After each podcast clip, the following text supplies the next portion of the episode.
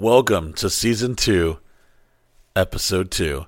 I am Mike Busey, and joined as always Miguel Colon Jr. I think it's weird with podcast seasons, and I know Mike's gonna get pissed that I'm saying this because he was the one for the longest period. Like, I don't think we need a second season. I don't know how it works, but I think it's weird with podcast seasons because, like, with TV show seasons, like season two, they're like, we're gonna add some new characters. We're gonna we're gonna change and make a new story arc and an enemy. Uh, like podcast season, season two is just like almost the same as season one. We just have to add seasons for like SEO shit, and, and it's weird. Like, because there's no dynamic difference. It's not like season two. We just introduced a new enemy. We just found out Mike and Miguel are brothers. You know, we just we did a time travel. We're in a different universe. It's like no, same chair, same fucking corn man, same great man, same masks.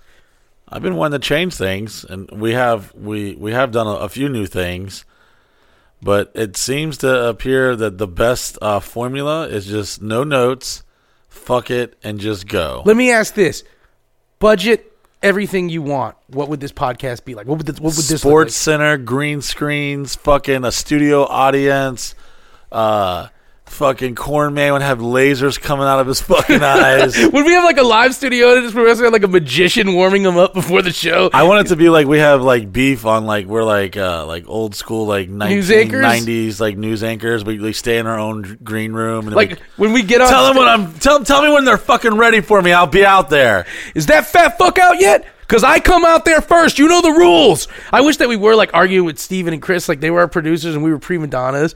Where I just come out and I sit down, I'm getting my paper straight, and I'm like, cherries have Chinese chopsticks in their chewing drawer, like getting my words ready. And I'm like, well, Mike, you still look like the fat fuck who fucked my girlfriend. And you're like, oh, you shouldn't have had sex with my secretary. And I'm like, Like you want to do this Kenny on air? Powers. when he- Yeah. he, did the uh, sports show. It was there was some beef in there. I I love Kenny Powers. I want to think in my mind that Danny McBride is exactly Kenny Powers, and he is 100 percent really Kenny. Who Powers. have you met? Because you've met so many celebrities, Mike. Who have you met that was so opposite of the characters they played that it was almost heartbreaking? Oh, that's happened a few times. I'll tell you, I met, wh- wh- I, I worked with uh, Shawn Wayans, and uh, all Shawn Wayans' characters are silly, over the top, and all this stuff. And I just expected him to have like a good, fun energy. And it wasn't there. But I mean, he, he wasn't like he owed me that. It was just that it wasn't there. And it made me feel awkward. I think when we're growing up and we're watching celebrities or TV or movies, sometimes we fall in love or we hate that character, whatever be the case. And if we ever get that chance and we run into them, a part of us wants them to be that person. Yeah. Like if know? you run into Santa Claus and you had a southern accent, I'd be like, what the fuck is going on here? I've definitely I met uh Bud uh Bud Bundy. Have I David talked about Faustino? this? Yeah, I met him downtown. And normally I'm pretty like I don't ever get like groupied out and shit. you got groovied out for David I was like I in a way I don't know if he knew, but I was like, "Oh my god, this was you were my TV brother. We grew up together. you both want we both wanted to fuck Christina Applegate, you know, fucking I was like, "Oh my god, you're you're fucking you're Al you're the son of Al Bundy." everything you like about David Faustino has nothing to do with him being David Faustino. Yeah. It has everything to do with him being Bud Bundy. Yeah, that's it. You know, and I just, I just growing up, How did he how did he react to it? he was really cool. We, we, uh, we bar hopped all night, and I remember I had a camera guy that was like, it was like back when DSLR cameras like first started popping. It was like, oh shit, look at this fucking amazing photo, and uh, he followed us around all night, and I remember being pretty fucking blacked out, and I remember just going bar to bar. He's really short. Yeah, he's like five four. And I woke up being like, "Oh my god, I met Bud Bundy, and I partied with him all night." And it was, yeah, he was cool, good dude. We, we, uh, I got his phone number and shit. I think we talked a few times after that, but I haven't seen him or heard from him since then. You know, Was it one of those like when he texts you later on, he's like, Hey, what's up, bro? It's me, David. You're like, Who the fuck's David? He's like yeah. Bud Bundy. You're like, Oh shit. I think Bud!" I, I think I have him in my phone as that because I put like the whole David Faustino, Bud Bundy wants yeah. to party. I might have fucking. uh Let me see. I don't. Sometimes when I type in keywords, it doesn't pop up, but I remember putting like his legal name and then putting in Bud Bundy. You can't just put David Faustino and you know you got to have the Bud Bundy in there. So you know, just in case you're flossing on somebody, you're like, yeah, I do know a couple people. Are you familiar with Bud Bundy and the cast of USA High? Because I know them all. You know, which If- Saved by the Bell new class chick was your favorite? Because I got like three of them on the phone here. Yeah, we uh, w- what's his face? Uh, Carl, uh, not Carl, but Eddie Winslow from Yeah. um, fucking From Family Matters. Uh, he randomly DM'd me. On a night we were having the sorority party too. Yeah, so that you know, I was like, well, you know, I ain't seen a season in a while, Darius, Eddie. Mc- I think Darius McGregor or McCready or something like that's his name. I don't know why. Listen, here's the deal. If you were like a, a- a star, a phenom, a television movie star, just just change your fucking legal name to whatever character did the best for you. No one wants to call you by fucking David. Da, da, da, Yo, you're Al fucking Bundy. Okay, just go get when you get pulled over. I want to see Al Bundy on your fucking driver's license. You know, get a new birth certificate. I don't. want You were you were not whoever you want the world. No, you're Al Bundy. It's like You're Eddie Winslow. I'm Eddie Winslow. Oh my god, that is your real name too? No, but you don't know my real Well, name. some actors, I, trying to remember who it is, but some actors, they make their character, they they they push their character to be their like their name, so that it's kind of like kind of sticks with them and a little more marketable. I'm trying to forget what, uh, for instance, Megatron. no, there there was a there's an actor who always refers to him in the movie like the character. He's that person's name. I forget what it is, but anyways, Well, like Jerry Seinfeld got the best. He basically was his name playing a watered down version of him. Like that's fucking great, you know?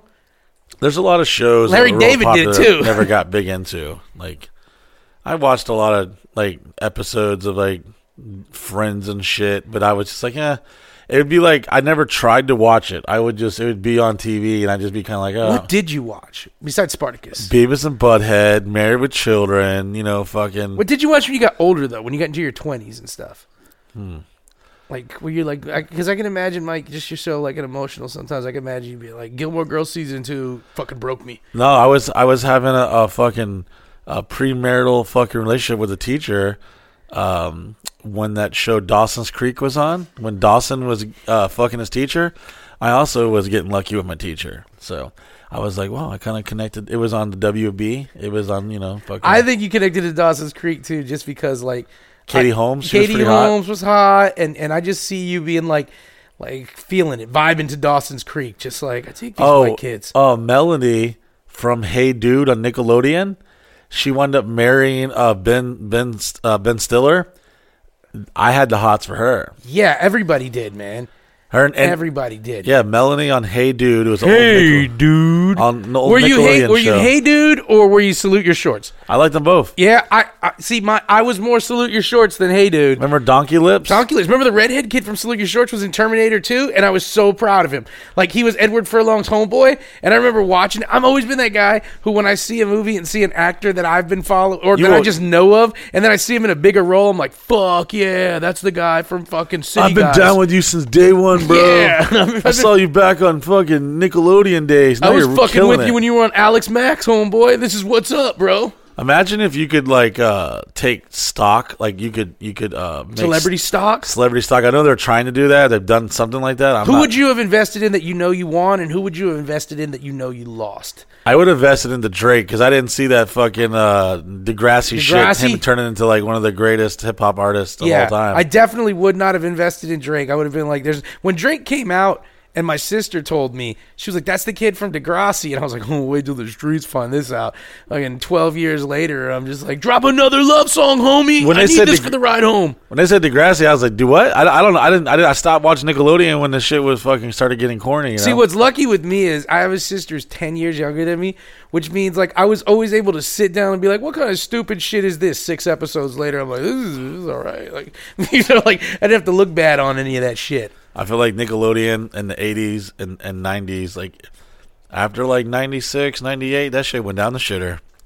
I don't, I, I think, I think when Nickelodeon, because I didn't, you know what I'm saying, we weren't watching it too much into the late 90s, but I know it was still probably holding up into the early 2000s. Because I remember little kids watching it and vibing with it as hard as we vibed with it. I feel bad. For, like I have a list of all-time greatest movies, and if I ever have children, Milo and Otis is on that list, isn't it? yeah, of course, it's a good movie. It's Like quiet, Schindler's chill. List didn't make the cut, but It's, Milo and it's, Otis it's on there, did. motherfucker. Schindler's List is definitely on there. He's like, I want to give it to you guys. It was heartfelt, but Benji the Hunted, fuck, that's the one. You, uh, you ever s- have a, a favorite movie and they make a sequel and you're just like so disappointed? You're like, fuck, that Yeah. goes the whole franchise. And I hate when the sequel is just nothing but fucking rehash of the jokes from the first one. You're like, what the fuck, man? Did you watch the second, uh, the, the the new Ghostbusters with the women? Yeah, and the and the thing I hated about the new Ghostbusters with women is uh, Leslie Jones, um, fuck, uh, Kristen Wiig, uh, Kate McKinnon, and Melissa McCarthy are fucking killers. Like I watched Melissa McCarthy made this movie called Spy, which is fucking hilarious. Leslie Jones is fucking hilarious. Kristen Wiig is fucking hilarious. Kate McKinnon is fucking hilarious. And when I watched the movie, I could tell that nobody in the movie let these women just be them. They were like, "No, we're gonna write it. We're because it was fucking weak. It was weak, and all of them. Like I'm a big Kristen Wiig fan, man. Like she's fucking quirky and weird. And Melissa McCarthy, man, I think she's fucking. She's one of the goats out there when it comes to like female comedic actors. And it was just a shit ass movie to me. Ghostbusters was the first movie I ever seen, and it was in a drive-in in Dallas, Texas. I thought Ghostbusters 2 was great because I was a little kid. And, and I've watched Ghostbusters 2 as an adult, and I'm like, okay, so it's it, it's kind of whack. But the first Ghostbusters, like there was a ghost giving head.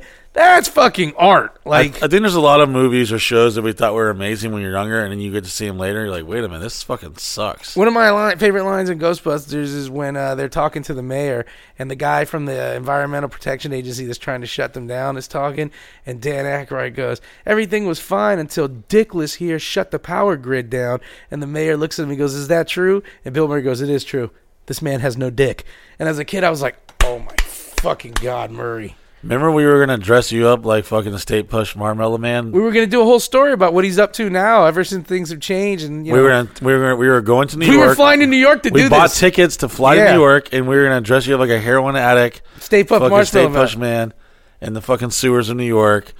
And we were gonna fucking do a behind the music. Where are you now? And you're gonna, you know, we were gonna do this whole little bit on how like, you know, Ghostbusters two really fucking, you know, got your head. Yeah, and I got fucking- written out of it, man, and all this shit. Yeah, We were gonna do one with the Ninja Turtles too later on too. It was gonna be a whole New York sewer series, and then Corona came and ruined our creativity. we had all these like costumes in the fucking Amazon car. Like, all right, I got, I found this really legit Splinter costume.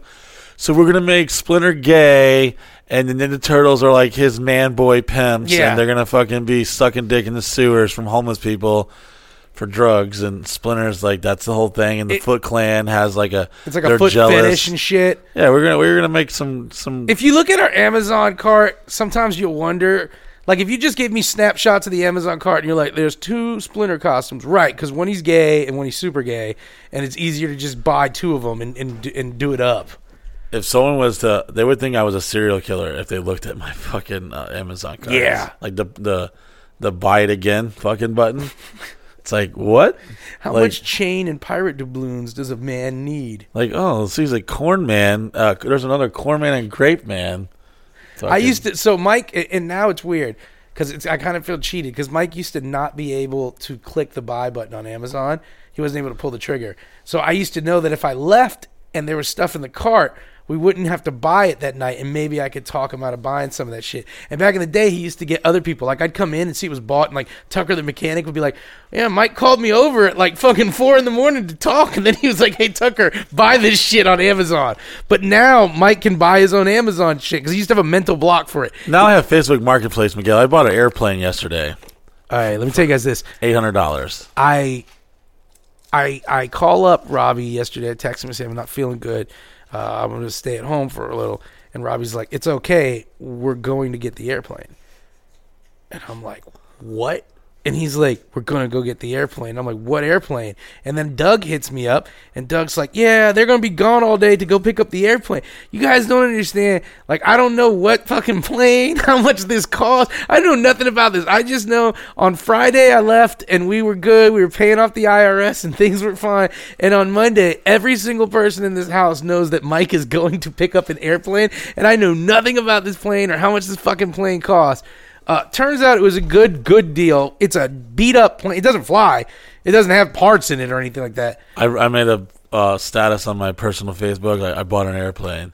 And the Airplane Scallies emoji. came out, didn't they? They were like, "Oh damn, what? A, hey Mike, hey, come pick me up." Hey, Mike. One of our our homies, Max, he was like, "Yo, hey, I- I'm a pilot. I can fly that thing. Hey, I got a great mechanic on my team, you know. And I'm like, oh, we're gonna need a really good mechanic for this one. I feel like I was, uh, I feel I feel like I was like stunting to where I did buy a physical. I am officially an aviation uh, collector. Yeah, you own it's a plane. I and own an airplane. It is ninety percent of a plane minus the electronics and the propeller. Yeah. There's no engine in it. And it's definitely missing a lot of electronics. Matter of fact, it has a rocking chair as a seat in it. That's now. my favorite part. It literally has a fucking rocking chair in there as its seat. You think it flew with that rocking chair? I don't know, man. It was, it's from the 70s, You so have a you never rocking know. chair in your plane. That's just fucking. That is big dick energy. I'm pretty sure it was smuggling uh, cocaine to America. Because I don't think these guys knew they had this thing on their property this whole time. Yeah, I went to. We've been doing this show called Sausage Pickers, and I've been just finding interesting things from like celebrity friends of mine or random bullshit I've always wanted, or you know, or giant ass fucking airplanes. My mom texted me, "Son, you got an airplane?" I'm like, "Don't worry, mom. It's yard art. It's not going nowhere." She's like, "Oh, okay." And I've got friends hitting me up like, "Yo, you got an airplane, man?" Because I never posted like really a photo. I did post it in the private Facebook group, so they knew what the fuck I was talking about, but no one else. They had no idea. If somebody said, Mike, I can get this plane flying for X amount of money and it was reasonable, would you risk it? Because I don't. That looking at that plane now, Nah. I don't want to get in that that somebody fucking fixed up with shit they got on Amazon and eBay. I have been tempted to buy those little fucking paraglider, like little Ah, man, I'm lawnmower, of fucking with the shit. parachute things. But I seen those parali- those fucking uh fucking uh power line videos of people fucking flying into them. Like, nah, I'm good. they get electrocuted when they fly into them. Oh yeah, Yeah, because they're not grounded or anything, huh? they just fucking fly into it and they dangle there and they fucking yeah. It's it's it's not a it's not it's not. The Would you move. fly it though? Would you want to fly one of those? I would go like 20 feet if it was above a body of water. I'd be like, all right, cool. I'll go like 50 feet. body water. Yeah, that doesn't count because I'll parasail on a boat. That's nothing. But if you're like, hey, you want to land parasail? Go fuck yourself. Well, I'll tell you one thing. We uh, we we did a thing with our, our buddy, rest in peace, Maxi Pad, where we flew him behind an airboat and with a parasail, and going up was well, it was rough the first couple times, but when he did get up, that was the fun part, being up there. But with an with an airboat, it doesn't like it didn't stop gradually, kind of like how a boat can. Yeah, When it stops, it like instantly bas- stops. yeah, well, kind of, and then the the parachute just immediately loses It propulsion, just falls down. and he falls down. And you uh, imagine a long haired, fucking Eddie Van Halen looking dude, Sammy Hagar looking guy, fucking in a giant maxi pad cotton suit with a fucking parachute connected to him, and falling into a lake where he can't touch. And yeah, he, he said he almost drowned. It was pretty scary, but he lived. But then he killed himself a couple years later. So, anyways, it's like, so why was he so worried? You know, I always wonder about suicide. You always wonder, like, I always think like if you were really about it, why did why don't you just give all, and I th- give all your shit away the day before? what's your i- if you're gonna kill yourself? What's your idea way to kill yourself? Oh man, I don't know because I don't want to fall. I don't want to do like a jump off a building and fall because fuck man, that just looked horrible. And uh, I don't know. I really don't think I got the balls to kill myself, man. I don't think I got the balls to do it. Like I think I talked my way out of it. I'm like I'll do it tomorrow because first, you know, I just I you know I haven't finished fucking all of Game of Thrones and everybody's talking about it. Maybe I'll finish it and then be like, okay, done.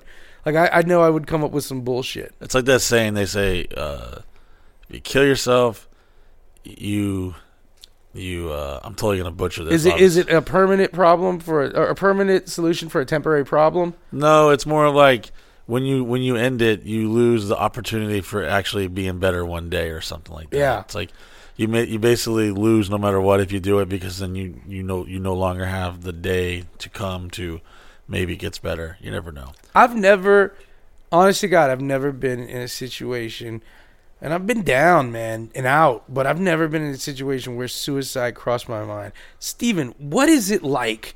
Uh, This is when we bring in our first guest, Steven. Tell us about suicide. and tell me about it on like the days when you're just like, I just want to do it because I'm bored. You know? I got too much shit to do to kill myself, you know, and I stress just thinking about killing myself. I'm like, fuck. They are they're really gonna fuck up this funeral. This is there's gonna be no fog in the fog machines. What's your theatrical way of killing yourself? Oh well, if I'm uh, Like theatrical, not like not the question of how you're really gonna kill yourself. What's your theatrical way of doing it? live on internet, live on TV, in front of like a giant crowd, like Super Bowl, like Yeah. halftime, like suicide or some shit. Mine is in front of the Good Morning America window. Like, hey guys, Dun, dun, dun. there you go. That's a good one. and then everybody's quiet except for like one page that he's like, motherfucker, I gotta clean that window. Like that's all he cares about. That he's gotta get the pressure washer out, and he thought he was gonna go home early. I used to think suicide was like a coward thing to do, and and and in a way, I definitely still feel it is. But if you look at it really deep, it's like, whoa. Well, I mean, it's kind of you're putting your own destiny in your hands, you know, because I don't think I could ever be at a point where I'm just ready to say goodbye, because I I feel like that's just a, a moment in time of your life, but it's the uncertainty that none of us really know what happens. Do we have a soul? Uh, is there an afterlife? Or is there is there uh, punishment? Is there reward for our doings?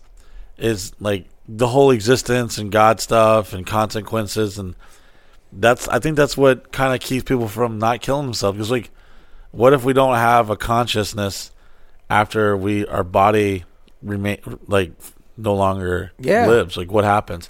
So then it would be like okay it'd be kind of like living in a dream or having a dream and you know it's shitty and you're like fuck this I'm just gonna wake up and that's kind of what suicide would be it'd be like a reverse wake up be like all right I'm just gonna fucking wake up real quick Like I've never had the confidence in anything that people with suicide have. They're like, no, this is what I want to do. Like I'd be like, ah, fuck.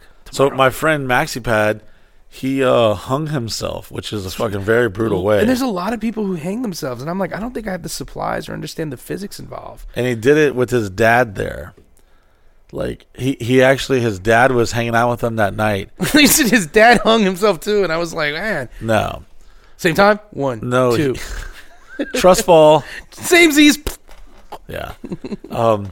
Damn it, I'm too tall. So I guess he his dad went to back to his house to get some stuff. He was going to stay the night, and he came back and found his son's body hanging from the garage. See, man, like I'm like, oh fuck, that's if that's you crazy. like, you'd think that like I would I would probably get all drunk and be like depressed and be like, oh fuck it. And then as soon as I felt that shit, I'm like, fuck no. I bet people have like remorse immediately, like no. And then sometimes it's just like fuck it. I don't know. Like I like I said, I used to I feel I used to feel suicide was like um, a very coward thing, and now I almost feel like, well, is it though? It, if you really want to take the destiny of whatever life is, you're you're a gambler to me. You're about to gamble on like, yo, it's going to be better after this, or it's done. So if if you no longer have consciousness, you're admitting that you believe that you know how to have consciousness and, it's done, and then the, the dream or whatever you want to call this life is is over. However, if there is a consequence, I don't think anyone ever kills himself wholeheartedly believing that they're gonna like go to hell and burn forever or some shit. Like I don't. Yeah, I think that's out of their mind because they're like, if they have a belief that there's a hell and that's gonna happen, then they're not gonna fucking be like, I'm done with this life. Let me go. If if their belief is in hell, they're not gonna be like, I'm. This is hard. Let me go to hell where I'll ball out of control. You know. I think I think this though, man. This when What do you think, Miguel? What is it? What is Well, uh, what is life? I don't know, man. It's, it's, I mean, I don't even really think about it too much, to be very honest. I do and I don't. I'm not gonna come up with an answer. Do you think there is a life uh, after death? I'm not too sure. Uh, Honest to God, I'm not too sure. But I do think a lot of people that uh, are found like hanging themselves, I'd say about 50% of them were probably jacking off to some weird porn, and the paramedic was like, I ain't gonna let him go out like this. You know, cover the tentacle porn, help me write a note. You know, it's just easier. It's just way easier to be like, hey man, he killed himself. Like, what? He was so happy. Than be like, Bro, he had this magazine called Sheep and Shorts, and he was just dangling there with his dick in his hand. What do you think the biggest misconception of reality is? Um, just of all existence. What that there is a that there's a purpose that there's the, that there's one purpose to reality and existence. I think that's overrated. I think you can make your purposes. I think you can enjoy your life. But the idea that there's some scripted purpose to me sounds bullshit. All right, there you have it, folks. yeah. Yeah. I don't i don't buy into the idea that uh I have a purpose. I buy into the idea that I can have a purpose. I can make it purposeful. and I can enjoy it and I can do right by the people I care about. But I don't have a destiny. I make my destiny, and it might not happen, but I still, I still get to step up to the plate and swing. It's the ball isn't determined to be knocked out of the park or strike before it was ever pitched. I get to choose. What do you want to be doing and where do you want to be? Let's say you've got seven days to live and the whole world knows that there's a giant fucking asteroid coming. Where do you want to be and what do you want to be doing? And you're going to be literally on your front porch or wherever you want to be.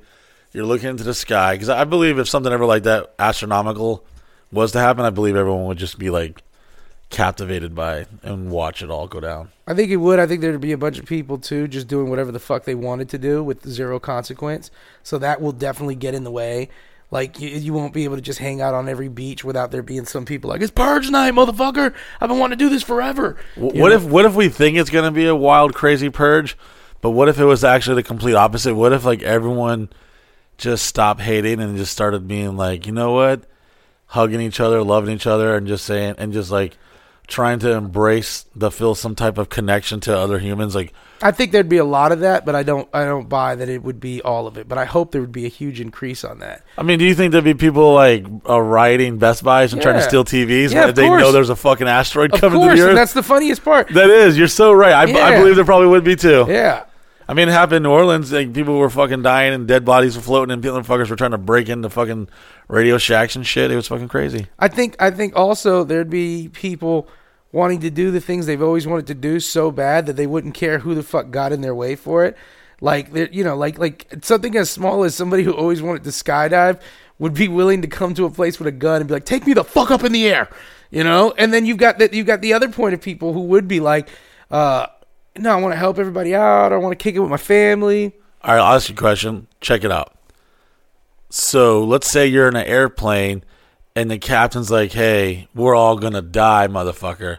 Are you grabbing any titties on the way down or what? You pulling your dick out? You're jacking it? What are you doing? Boy, I yo, imagine the captain's like, "We're on our way down." And you And know you're got three to- minutes to live. What are you doing? You're sitting next to some girl you've never once fucking told how you feel about her. And like you, you, you just lay it out. You're like, boom. Let me just go real on the record. I've always wanted to fuck you. I have this thing for you. I'm down for it to get weird as fuck. I'd be jacking off thinking about you sometimes. I know some Cap's like, hey, just, just fucking around, guys. Plane's good. You've seen that in movies and TV Yeah. shows, and, and, and I'm sure that's happened a few times in history. Do you get tense on planes when you hit turbulence and stuff? Because I ride through it like Honestly. I'm kind of arrogant with planes. I I literally been saying this, knock on wood, for a long, long time. I'm gonna survive any fucking plane accident. But do you get nervous when you hit the turbulence? Because I don't. It don't bother me. I always, all. it's kind of like roller coasters. I'm like, all right, it hasn't happened in a while, but this could be the one that fucking we all die on. Am I gonna be? Am I gonna be on this thing or not? I don't know. when I hit really bad turbulence and stuff like that, I just sometimes close my eyes and lay down. I'm like, I'm just gonna chill through this because I got no fucking say on how this goes down. Uh, I and- definitely have. I, I definitely think it's kind of weird that you have all these safety devices and stuff on an airplane, but why wouldn't they just give every motherfucker on there their own parachute? Like, Because that's not how it's going to work. You got to jump out of a plane to parachute. all right, listen. Let's say they're all. Let's say they watched a fucking B, uh, EB Cooper, DB Cooper fucking intro on their fucking uh their fucking TV, and they said, "All right, motherfuckers, uh, most of y'all are gonna die." Or fucking get tangled up into a fucking wing and then get drugged down in the plane and, and hit the bottom of the ocean. But some of you are gonna fucking actually live. It's kind of like uh, our semen. We come inside of a girl. We got a lot of dead swimmers, but a few of those motherfuckers make it to the egg. One does. All right. Well, I don't know. I don't. I don't know. I've never been inside of an egg in a microscopic uh, evaluation. I don't know. That's sixth grade health. One. Only one. That's what you are. You are. You are the product of millions of sperm fighting for one chance, and you are the one who made it to the egg, bro. Isn't that crazy? So do You, you, think, start you out think- winning against so all- millions. So is every uh, cell of semen a different human? I don't know. That's pretty cool. I mean, I I, I, Mm, I didn't would like think about that, did we? Mm, that'd be pretty cool. Groundbreaking here at the Mike Busey podcast. I mean, show. I'm pretty sure it's the same DNA code in every cell of semen because it's the DNA code. I don't know. Why don't you jack off in this bucket right here, You and we'll fucking put it on our microscope. Open up, motherfucker! Make a mouth baby with Got a couple lab lab coats around here. Some fucking. We'll just start evaluating our sperm. I'm thinking too of your of your of the plane like, uh. So I think if everybody had parachutes, you'd also have to worry about the people on the plane who would be like, "Fuck it, we're hit turbulence, I'm out." You know, before before the captain was like, "No, don't jump, don't jump, don't jump." You know, it's funny. I know this goes against all uh, rules of uh, physics, but I've always thought like, okay, so let's say the plane goes down, or this and elevators too. What if right before we hit the ground, I jump? jump up? And if you haven't thought about that, I question your fucking yeah. intelligence. So I remember- even though it's obviously never gonna work, but. I- you know, I, I- was like, "Hey, why didn't you just jump right before you hit the plane? Just judge it." check it out. This sounds dumb, but we got we got free Disney Channel once for like a month or something. Because when you live when you live out when you live in Florida, you get the Disney Channel because Disney's like got to pay off the government. So like, no, everybody gets Disney Channel. When you live outside of Florida, you got to buy that shit, you know. And we got free Disney Channel for like a month, and there was the Mickey Mouse Club. And me and my sister used to watch it, the new Mickey Mouse Club, with like Justin Timberlake and all that shit, you know. And I remember this forever. They did an experiment, the elevator experiment. They had two eggs, and the eggs were sitting in like these little spring things that would push them up. And they made a little elevator, and they were showing that when the elevator falls, if you were to jump right before it hit the ground, you're still falling at the same force of the elevator.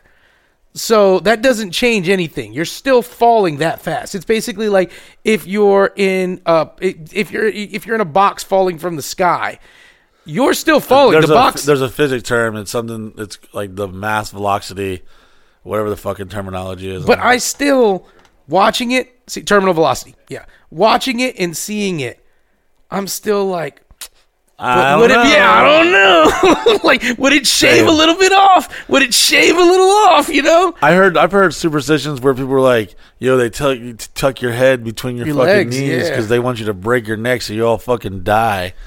I've heard people tell me the reason they have seatbelts on planes is so they can easily find your body. You know, in a crash, we know we're not looking for bodies scattered everywhere. We're just looking for seats. I just don't know how much a seatbelt's going to help if you fall thirty thousand feet. Yeah, well, at least sky. give me an airbag. You know, All right, how long? Uh, you seen the movie since since we're talking about planes? Since I bought a plane, and it looks very fucking beautiful. it looks really cool out there. So uh, this Thursday, if you come out to the comedy show hosted by Miguel Colon Jr. and others, we're gonna be doing karaoke afterwards and partying a little bit. So if you're a member, you're invited out this Thursday night to and you the could bring comedy show. and you can bring a non-member friend. Every member can bring a non-member. oh, you've friend. heard it here first, folks. We've opened the floodgates, and then uh, the 16th, 17th, 18th is the next members weekend. And uh, if you're a member, you're invited. Three days and three nights of fucking. If you're a lady, fun. you can come and- to any of these events without being a member. You just have to RSVP. did uh I'm forgetting her name right now and I'm horrible. I did have it saved in my phone. There is a super fucking very attractive uh lady who listens to our show and Was it the one you thought was a dude the whole time texting you? Yes. Her name is Leah. Leah. Leah, if you're listening, uh, Mike was Mike didn't pay attention. He skipped one part. So when you were texting him, it was this it was this dude named like Lee texting about renting out one of the rooms. And then he's like, yeah, she, he's got a dog. He seems pretty cool. And it would have been funny if you would have been flirty. Because then Mike would have been like, oh, this dude, man. He's like, he, he thinks I'm cute. I don't know what the fuck that's all about, but he wants to rent the room out. Yeah, which I, I wouldn't care. You know, I've had I've had dudes holler at me and shit. You know, but uh, you know, whatever. Fucking uh, I'm at the she age She showed now. up and she was she was hot and she was super cool. She had a cute dog, a little wiener dog and shit, and she was just vibing and chilling. And uh, yeah, um, unfortunately, uh, me, her, and Courtney did not share genitals. I got cock blocked by gravity. My bitch fucking almost died and fell through the fucking. Uh, I think Courtney did that on purpose. selfish, I think this was a trick so that you guys wouldn't have to have sex that weekend with another girl. Selfish bitch. Because I, I think she was just like, I'm gonna. I think it was CGI. I think it was all done in post. I mean, I wasn't Effects. technically there when it happened. and she's getting good with TikTok, so I Yeah. think she just TikTok been- effect this. could have she could have just fell down like like in normal speed, but then sped it up or something. I don't know. It could have been like you said CGI. Don't know. Yeah, it was just something about that fall. I was just like, I don't know. Like I, I played it again. It was like the Joe Biden microphone thing. I was like, no, she goes through the floor at one point. You know, like what's this all about? What was I going to talk about when we were talking about airplanes? You were uh, talking about a castaway, I think, or something like that, or one of Okay, those yeah. situations. I, I Alive. it. Alive. Oh, you're alive. you're you're fucking Argentina, Argentina, I think. Yeah. You're in the mountains of Argentina. It's fucking snowing or something. Does yeah. it snow there? It was yeah, it was it was frozen. Oh, see, there. I didn't know if it snowed that far below the equator. I don't any, know. any mountaintop, it does. Remember, the further you go south, the colder it gets. Also, because Antarctica. Oh, fair enough. Yeah, the caps basically. The caps. the more cold. you know, the more you know, The- guys. yeah. We're all, we're learning every day. How long would it take? There's no food, How long until you're eating somebody? How long until you're taking a fucking wooden Are spoon we- to someone's ass cheek Are we it? killing them and eating them, or are they dead already? They already died. oh, three days. Fucking three days. What part? What part of the body are you Ass, eating? bro. Ass. That is. I think that's the go-to for everybody. I don't know if that's going to be mine. cheeks. Cheeks next too, because the jowls have a lot of fat. You basically want. Fat. And are we eating raw or do we have a fire? Raw. Okay, so let me tell you only. It's only been it's only been seven days. Okay, raw. How long are you really? You're waiting three days before you eat a human? If they're dead and I'm thinking this ain't happening, yeah, because I'm looking at it and I'm not even bringing it up to everybody. You know you can go like three days without water, but you can go, You can go thirty week. days without food. Yeah, you can, uh, you can go. Can you go 30 days without food? I think you can go a week, right? No, it, no, it's it's about it's about thirty days without food, Yeah. without fucking killing over. Yeah, so get in there three days. Be the strongest of the rest of these survivors. And then me, man, no bullshit. Steven, Someone's gonna eat me, and they're gonna fucking fall over the next day of fucking poison. a lot of times, and this is no bullshit. If I have like my carry on available, I'll be bringing my hot sauces with me. Steven knows I keep it in my book bag. Ooh. So if I got my hot sauce, I'm just sitting there dabbing it up like "Mm, y'all fucking idiots, man. I'm eating ass, yo. That's that's my biggest fear is they like Not in having hot sauce. Well, no ketchup, but uh, let's say we're in a doomsday situation, and I have like some radishes, and I'm like, all right, I, let's say I have let's say I have thirty cans of Biscottios, okay, now that's beginning. And I'm Give me like, all one right. more word. So if I do the math, that's one a day. If I go thirty dollar food, if I double that up, that's half a can for sixty days. or or So on one and can so every other day. one can every day. I am such a fat fuck that I would like I would probably do okay the first couple days, and then I'd be up late at night bored like Yeah. fuck, fuck, and I would be the guy that just ate everything in one setting. Like I've cooked I'm up steaks after grocery shopping when they were prepped for the next day. I'm like, cool, I marinated them. That's tomorrow's dinner. Today I'm cool with it. I'm like, I'm bored. Let me eat the steak. Yeah. Yeah, I definitely. You, ever like? It happens to me when I go camping or I'm on the boat.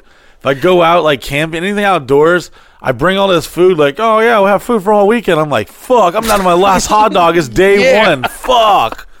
Cause boredom, we're we're boredom eaters now. That's why we don't have food around all the time. But if if I do like green room, like if we're in the green room of something and we're getting ready to do a show, Oh, I don't- hate we that. don't touch it. Yeah, because I'm like, I don't want to have this green room. Yeah, I mean, like parties I've been to or had some soul. You know how much badass shit I've had in my fucking bathroom the night of a party.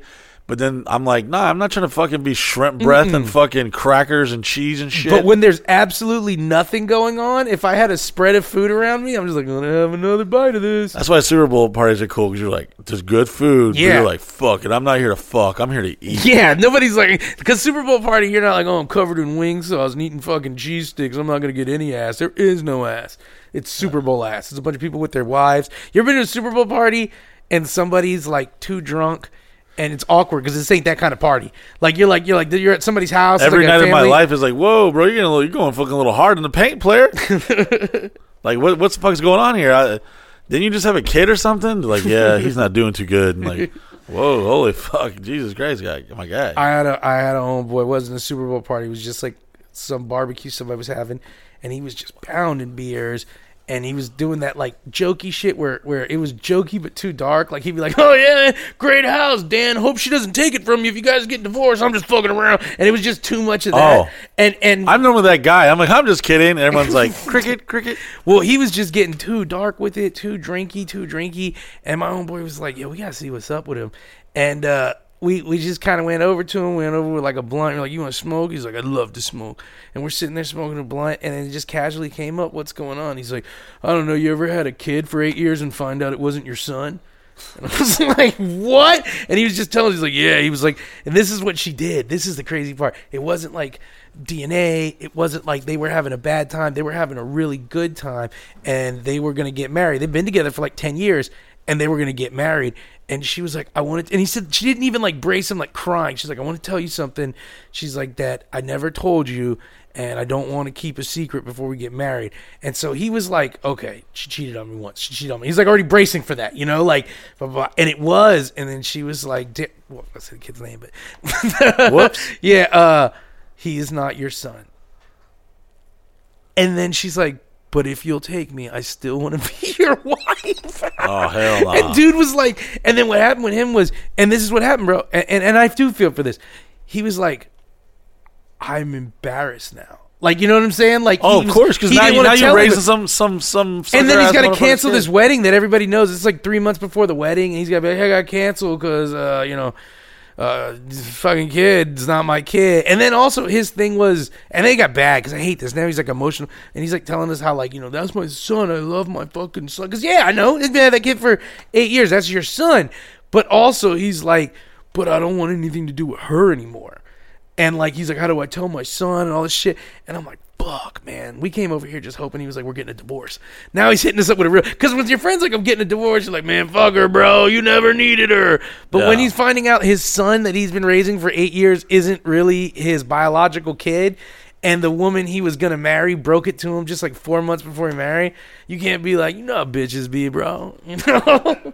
I was a part of a wedding to where I was at a bachelor party, and the night they did it old school, probably the way I'll do it. I'm gonna get married probably one day, but it, it's not gonna be like legal. You're gonna do the night before bachelor party? Yeah, you I to. never am gonna do that shit. I'm not gonna be fucking wrecked. Yeah, you covered to. in glitter. You're gonna be wrecked at my wedding if I ever get married. Yeah, that's It's not gonna be legal, okay? Because like, there, I don't need the government involved in my fucking my my feelings and emotions. You're gonna have a wedding, but not legally get married. Yeah, the ceremony and the, you know, and, and all my homies be like, you know, this shit ain't even legal, right? Like, I can hear y'all talking shit in the fucking the back. And Yeah. shit, right. like most fog- of any anything we do, you know this ain't legal, right?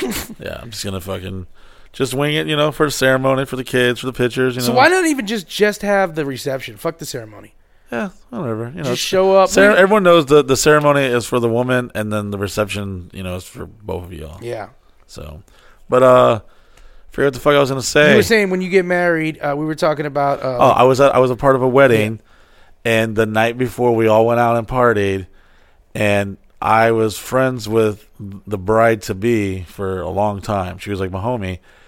But you ever be friends with a chick, but then you become friends with their guy? yeah, and you don't know where guy code applies in there now. Yeah, because like he's kind of looks at you in the room, and you're like, "Yo, hey, yeah, fuck yeah," and you're just like, "Okay, I'm just gonna fucking mind my business, put Yeah. my head down." Da, da. You're Well, hoping to God she's fucking some dude right now while he's fucking some. Yeah, you're so hoping. even Steven. you So I watched I watched him and uh, some of his uh, best men fucking run some trains on some strippers in the fucking limo. Whoa, they ran trains. Uh, and I'm in the church the next day. This fucking super crazy Catholic church the next day. Almost Dios and seeing them kissing, love, and everything's normal. And I know she didn't cheat on him. She went to some lame ass bullshit bachelorette party with her girlfriends and probably went to like fucking like, you know, some bullshit like. Woo, fucking. and he was fucking going through it with. Oh yeah, yeah. It was, and I was just like, and I, I don't know if it's decency in me. I was like, God damn, man, that kind of sucks. yeah. Because like, I- don't, I've never cheated on a girlfriend, but I've definitely had a lot of technicality situations. I, I had a girlfriend I was dating one time, and she didn't want to come to my Halloween party. I was like, Oh, you ain't come to my Halloween party? Well, what the fuck do I got a girlfriend for? I was like, Well, as of effectively, as immediately, right now, I feel like I was serving legal papers. I was like, We are no longer boyfriend and girlfriend. So yeah, that that later that couple days later, I fucked another girl. And then we got back together, but I kind of kept it like I didn't want to want to tell anyone. All right. Why would you tell her you You're were like, dating? I was like, "Hey, babe, listen, uh, I had really fun last night, but um, I'm gonna go back to her. um, can we just keep this between the two of us?" But no, it got out, and it was, you know, it sucks when it gets out, but when it's out, you feel free. You're like, "Yep, I got no skeletons in the closet." I had a girl tell me one time, like at, right after we hooked. I'm talking like morning, right after we hooked up. She was sitting up on the edge of my bed and she was just texting, and I was like, "What's up?" I was like, I was all happy. You know, she's like, "Hey," she's like, ah, "Me and my boyfriend got back together." And she's like, and I was like, "Okay," and she's like, "He's coming to pick me up." And I was like, "Okay." And like, ah, "I don't know what to say." And in my mind, I'm thinking like that kind of sucks, but also this is right when Uber started, and I was going to pay for the Uber to like send her back. Wow, so I'm like, fancy. okay, yeah. So I'm like, I just saved twenty bucks on this one, but still, like, you you you had that expectation of morning sex, and then I thought about it, like, did I like fuck her so bad that right after, and she was like, hey, baby, I don't want to do oh, this anymore. Oh, I know I've definitely like I've had some girls in my past who's hung out with me and they feel like they danced with the devil all night and got wild and they, they immediately regret it and they're like I've literally pushed we talked. women into the arms of their ex boyfriend or their husband. Me and you have talked their- about this privately, but I don't know if we talked about the podcast. That sometimes uh, when we hook up with girls, like parties here, things that we're like, we know that these girls don't party hard or get wild experiences, and we hook up with them. We talk about how in the morning, me and you always have this awkward feeling of like, Is she gonna be cool how wild she was last night? You know, because it's not drunk. That's the thing. It's not that she got drunk and got wild. It's that she got loose and wild because she was in an environment of wildness. But then you wake up in the morning with them and you're like, listen, I was, I'm the same me I was last night. That's what sucks. Like, Are women, you the same you now? Yeah, women do that shit to themselves. That they they uh I feel like in a way they're suppressing their own gender because they like to slut shame each other and no guy like guys don't slut shame each other like oh motherfucking high what, a, what an asshole. This guy's fucking all the girls. What a loser. How ew you're so disgusting bro. You're gonna get AIDS bro. What the fuck? Girls be doing that shit and it, and it, and it's actually suppressing the the the sexual culture to make it this unneeded taboo. It's it just suppresses sex. the fact that it doesn't allow for equality. Like if you're going to judge another girl or if you're a guy judging a woman on wilding out, but you're high fiving your homeboy for wilding out, then you've set the line already that there's no equality. I actually feel bad for women because they they get slut shamed a lot, and and it could be like this. I've had girls come over here, and their boyfriend or husband, or whoever, got all freaked out, like, "Oh my fucking god, I hate you, bitch, you fucking whore."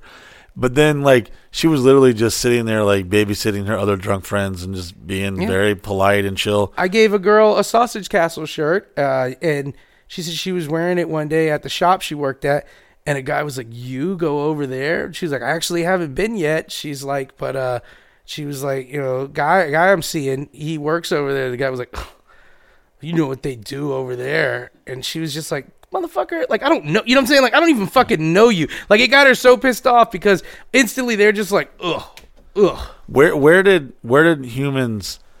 Where did it? Where did it start? Where did it? Like begun? slut shaming. where did where did like dehumanizing sexuality where did it become I think like, I think in some cave when Unglock wanted to fuck Clock Clock and Tarnock was fucking her, he was like, Clock Clock, you are whore Well, for course- not fucking me. Now I will go to this sheep and I will make sheep love with it. according to the book of genesis it said that when they had uh, picked from the fruit of uh, tree of knowledge that uh, they were naked and the lord was like hey god was like yeah how'd y'all motherfuckers know you were naked What? they had they felt shame or something so maybe that's probably logical that there was a magic apple and a talking snake in a garden six thousand years ago. so i don't know i don't where, is that where it started miguel I don't know, but You it, know? like I mean, I think that like I know that it had to start just based on every culture's general treatment of women. It had to start with men slut shaming women. It had to be because some group of men weren't getting no pussy. So they were Dudes getting no pussy have been ruining the world since the beginning. Yeah, maybe that's all of our problems. Uh, starvation, uh, nuclear weapons. Everything goes back to men not getting pussy. Yeah. Because I've I literally just tweeted this the other day. I was like, I've never seen a mass shooter that just got their dick sucked go shoot up a school or a church or a fucking nail Yeah, salon. because whatever then they're just do. like, let me get something to eat. I'll do this tomorrow. I mean, uh, it's it's really um. Yeah, it it's, is. it's a case of this guy needs to get a, a girlfriend and, and the problem pussy. and the problem is dudes who can't get pussy it never has anything to do with the women it's the dude like like yeah. if, if you there's can't out- get there's pussy- there's somebody for everybody. yeah yeah you're just you're just barking up the wrong trees trying hard on some you know what always happens too there's always a dude who is like in love with some woman and puts her on a pedestal and everything and she don't know he exists and she ain't even fucking trying to be a dick to him she just doesn't even know he exists he's never had the balls to even hit her up and there's other people around him that he's blowing off left and right because he wants this fucking all-star Megan Fox package Oh, I see a lot of guys like that. and there's some chick industry. that's hitting him up that's probably gonna fucking be down for him and a better fit for him because she's about his life. But he's like, I'm swinging for the fences. I used and to then tell he gets Robert mad that. at Megan. Yeah, and then he gets mad at Megan Fox, who doesn't even know he exists because she doesn't know he exists. She's fucking one of my homies, but uh, uh, I used to tell Robert all the time, like Robert, listen, I love you, bro, but you you got uh, you got the you got fucking unrealistic expectations. You, you're trying to go after these models and and these uh these these Instagram girls and want clout and all this and that and blah blah blah blah. You're not on the same level. You, you- Yeah. you, have like there's different there's forms of penis currency. There's uh, fame. There's money. There's uh, position. There's uh, like what they're willing to offer them. Yeah. It, people forget and they like to hate that there is a there is always a a silent courting of the humanity of the genitalia. It is no different from the animal uh, kingdom. The loudest, the biggest, the strongest. The, they they fight. They physically Peacocks ain't running around like that because it's not getting a pussy. yeah.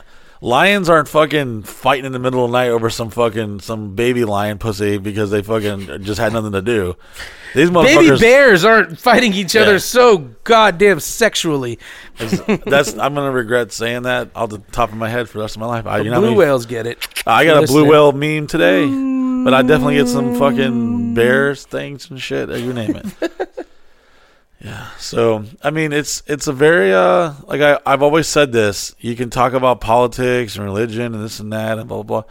But we're all human species that we're all trying to domesticate, and then we're like, oh my god, can you believe that guy who's never got pussy just shot up a fucking nail salon? What an asshole!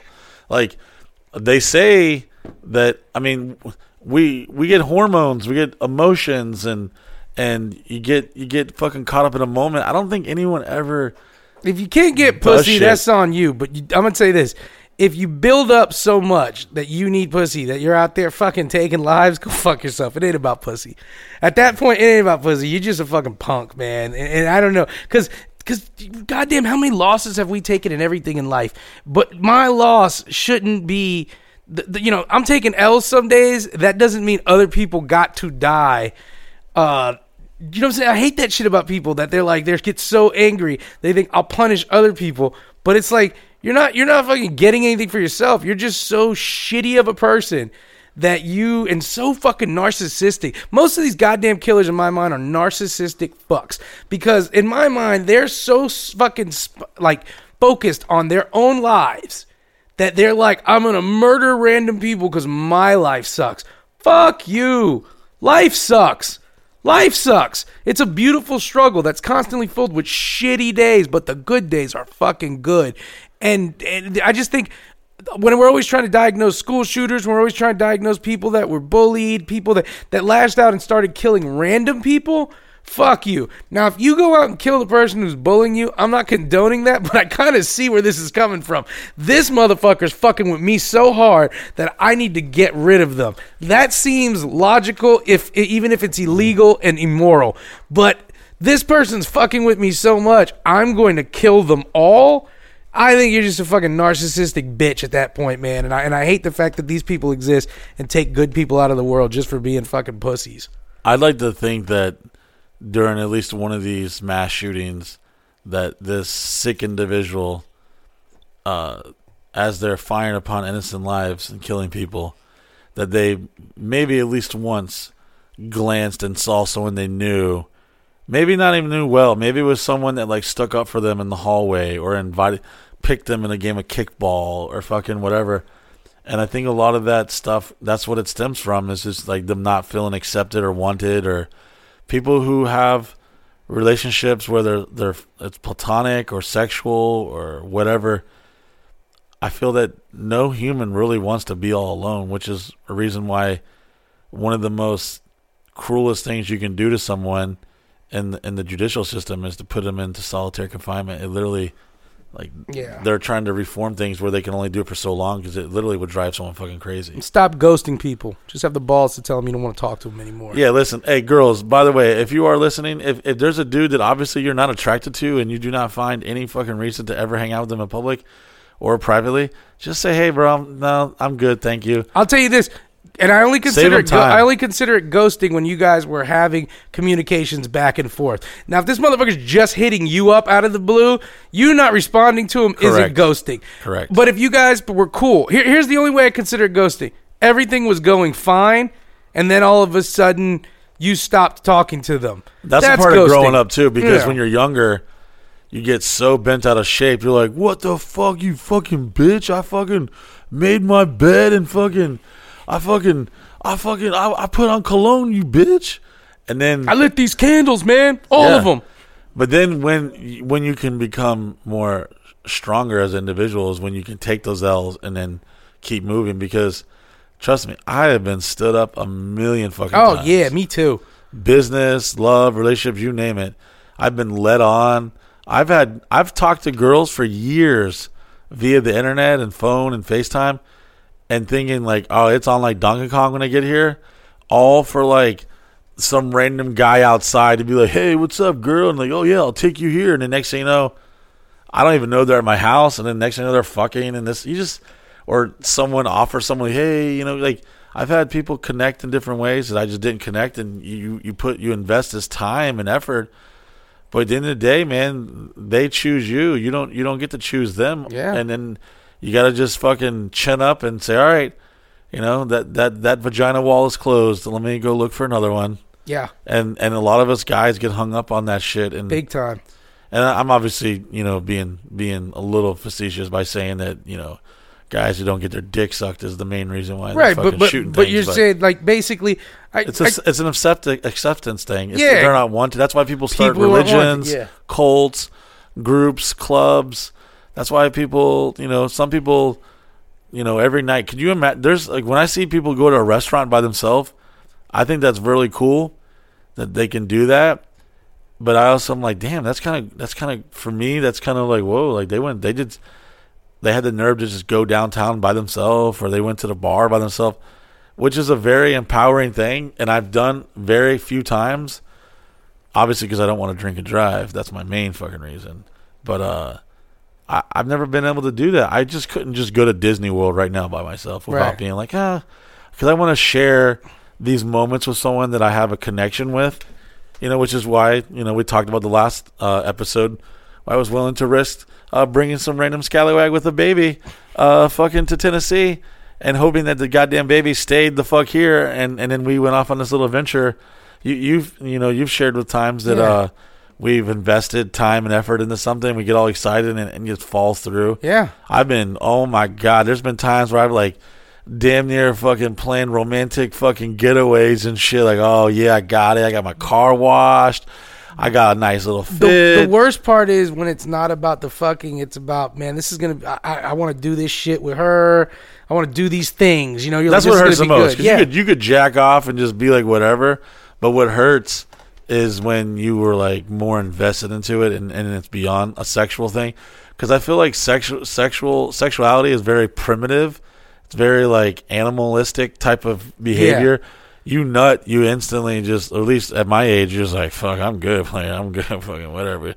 That's the time to ask me for shit. Like after after Oh, yeah. nut, like, yo, Mike, can I borrow the car? Like, yeah, man, fucking whatever, man. Fucking right after. I nut, I like have a clear understanding of the universe. yeah. I'm like, oh, I'm like, I get it. My father wanted to love me, but it was hard for him mm. to love himself. That's the thing with the with the Bible and and and the, like the Ten Commandments and stuff.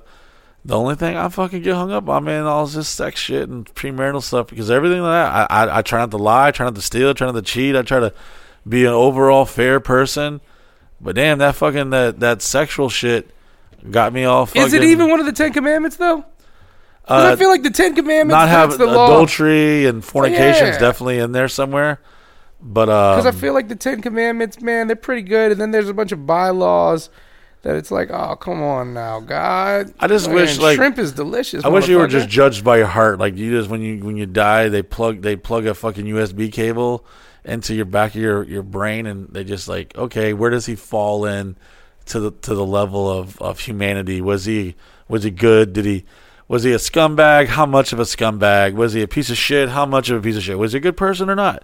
You know, like I hope that's the way it goes because it just. we all know good people that are like twenty percent fucking horrible. Yeah. You know, I know I know some amazing men and women that are just like, wow, they're so fucking cool, but god damn, don't ever fucking blah blah blah because they are fucking bad news or can't ever trust this person. They'll fucking Yeah. He'll fuck your wife right in front of you at a chance, but damn, he'll fucking work his ass off and he'll show up and you can trust him and he's a he's a fun guy. But I feel like most humans are eighty percent, you know, or on the good end they're eighty percent good, but there's a twenty percent of them. It's like fuck. Yeah. And it's I- up. It just depends on whether you're discovered or not. So most people I feel are good. Bad people, the one thing I know about this, bad people seem to be more hardworking than good people, and that's always a problem. Bad people fucking want it more sometimes. Bad people will, will will feel it's owed to them more and take it. And good people a lot of times are on that whole it'll it'll work itself out, you know? And that's a dangerous thing. Because good people will be the ones to sit still when bad people run around and do a bunch of wild shit. yeah, I don't know. I don't got it all figured out, and when I do, it'll be too late to tell anybody. And Well, I if think I I- I did, they wouldn't know. I think I figured something out. I think you got to piss. No, I don't. No, I saw I saw the body language and I No, thought a piss was my- coming. I'm still in ass pain. I mean, I'm, it's been it's been fucking up my my performance the last month. My ass is fucking. I'm, I'm sitting on a, a fucking purple pillow. It's a hundred dollar fucking pillow, and uh, it looks like something you you fucking they would use in the fucking elevator plane fucking exercise. They drop the egg onto it. Does it it shatter? It looks not? like soundproofing. yeah, and I still like I still toss and turn with my ass, and it's Well, I tell you what, I'm going to give you a minute to take a break because we're coming up to the second half, and then when we get back, we'll have more. You're listening to the Mike Busey Show. Does your life suck? Are you tired Still an ass- of the same shitty old dead end job? Has your girlfriend stopped sucking your dick? Well, guess what, motherfuckers? Knock, knock, because here's your opportunity to change your life. For just under a dollar a day, become a member of MikeBusey.com right now, and you'll enjoy the following some of the wildest, craziest, sexiest, never seen before footage live on the Snapchat. Sure, we all love the regular Snapchat, but if you want to see what's really going on, join now. Not only do you get to enjoy the countless hours of entertainment from me and the rest of the Sausage Castle family, but enjoy the long list of content creators that you signed up for, bringing new and amazing shows just for you to enjoy. Log into your online account every day to see some of this content you may have missed. After you've been a faithful member for three months, watch your mailbox because we're sending you one of these badass members only t shirts. You can't buy this anywhere. You've got to earn it. The content's good if you're really into the content stuff, but for me, I'm more about the coming down, the parties.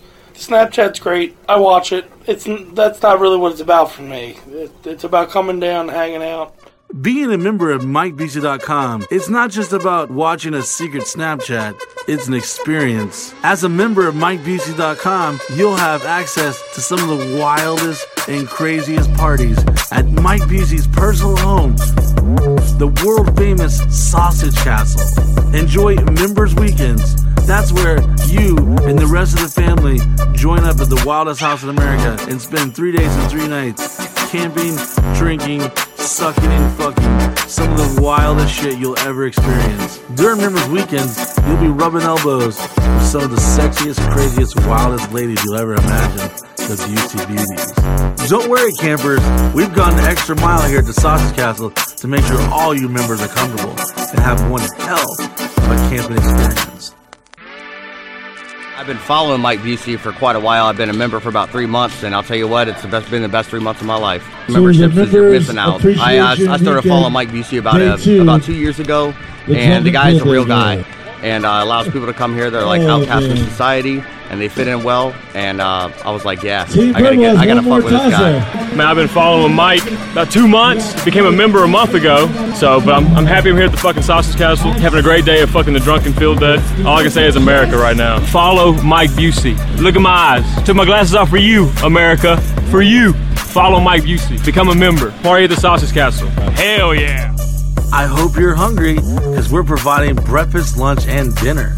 Each campsite comes with its own electrical hookups, picnic table, fire pit, and grill. Go skating around our track, swim in our lake, enjoy our luxurious outdoor showers, the only showers that you go to get clean, but sometimes you come out dirty. During Members Weekend, enjoy the countless sports, entertainment, and amenities we have to offer live game show and trivia, tug of war, boxing, foam wrestling, airboating, basketball, tennis, volleyball, football, dodgeball. Enjoy our awesome arcade, epic costume parties. Do you remember playing field day as a child? Well, imagine you doing the same shit, but really wasted. Each member's weekend, you and your team will battle it out to win thousands of dollars in cash and prizes. That's right, Team White, Team Blue, not Team Black if they lose. Oh, right. It's like that, Big Mike. It's Team Black, bro. Even though we lost all our all our stuff so far.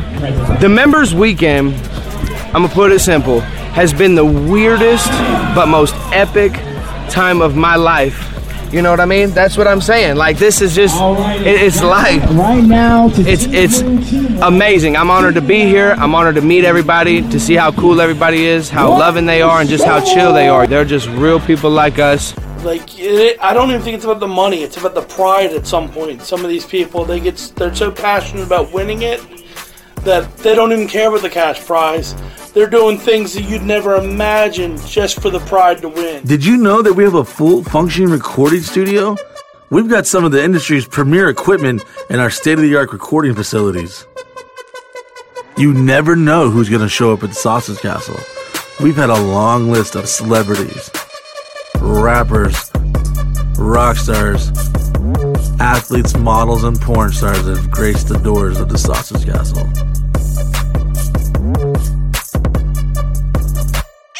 Think of it as a summer camp, but everyone's really fucking wasted and doing really weird shit with their genitals. The party doesn't stop at the Sausage Castle. At Members Weekends, you'll be able to experience the massive invasion as the, all the members head downtown Orlando. We've been known to take the party to the streets. Nothing beats a bunch of crazy assholes loading up on a party bus for a night of fun. Or enjoy an evening on the seven seas as we gamble and drink the night away on party cruise boat adventures. You never know where Mike Busey's going to take you and the rest of the members during members weekends. Just shut up and get on the bus and enjoy the ride. Not everyone can make it to members weekends. By becoming a member, you'll be able to reap the benefits of coming to our shows and hanging out and partying with us for absolutely free, backstage or even on stage. Oh yes, if you're a member, we're putting you right there in the center of all the action. You don't have to take my word for it. Here's one of the members we met in Las Vegas. My name's Vince from LA. Been a member for about eight months now. Great eight months. If you're on the fence, just do it. Because once you do it, you won't regret it, and you'll just love every second of it. It's a, such a debauchery that it, it's a good debauchery. You, you won't regret it. Then you meet a guy named Mike Busey, and then he introduces you to a whole another fucking life. And then you just become a member, and then you fucking see the debauchery show that for it is. Did we mention this is all 100% free? If you're a current member, you get to enjoy all the members' weekends for free. Let's be honest.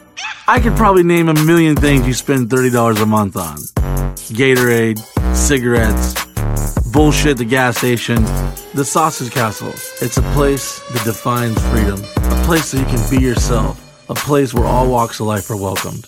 No matter what race, religion, rich or poor, gay or straight, Christian or atheist, it doesn't matter. Come and enjoy. Arrive as strangers and leave as family. Oh, yeah! What actually happens uh, in the transition, guys? Do we is, is there still a commercial playing? Yeah. We're just we're just bleeding that into their head, huh? Yep.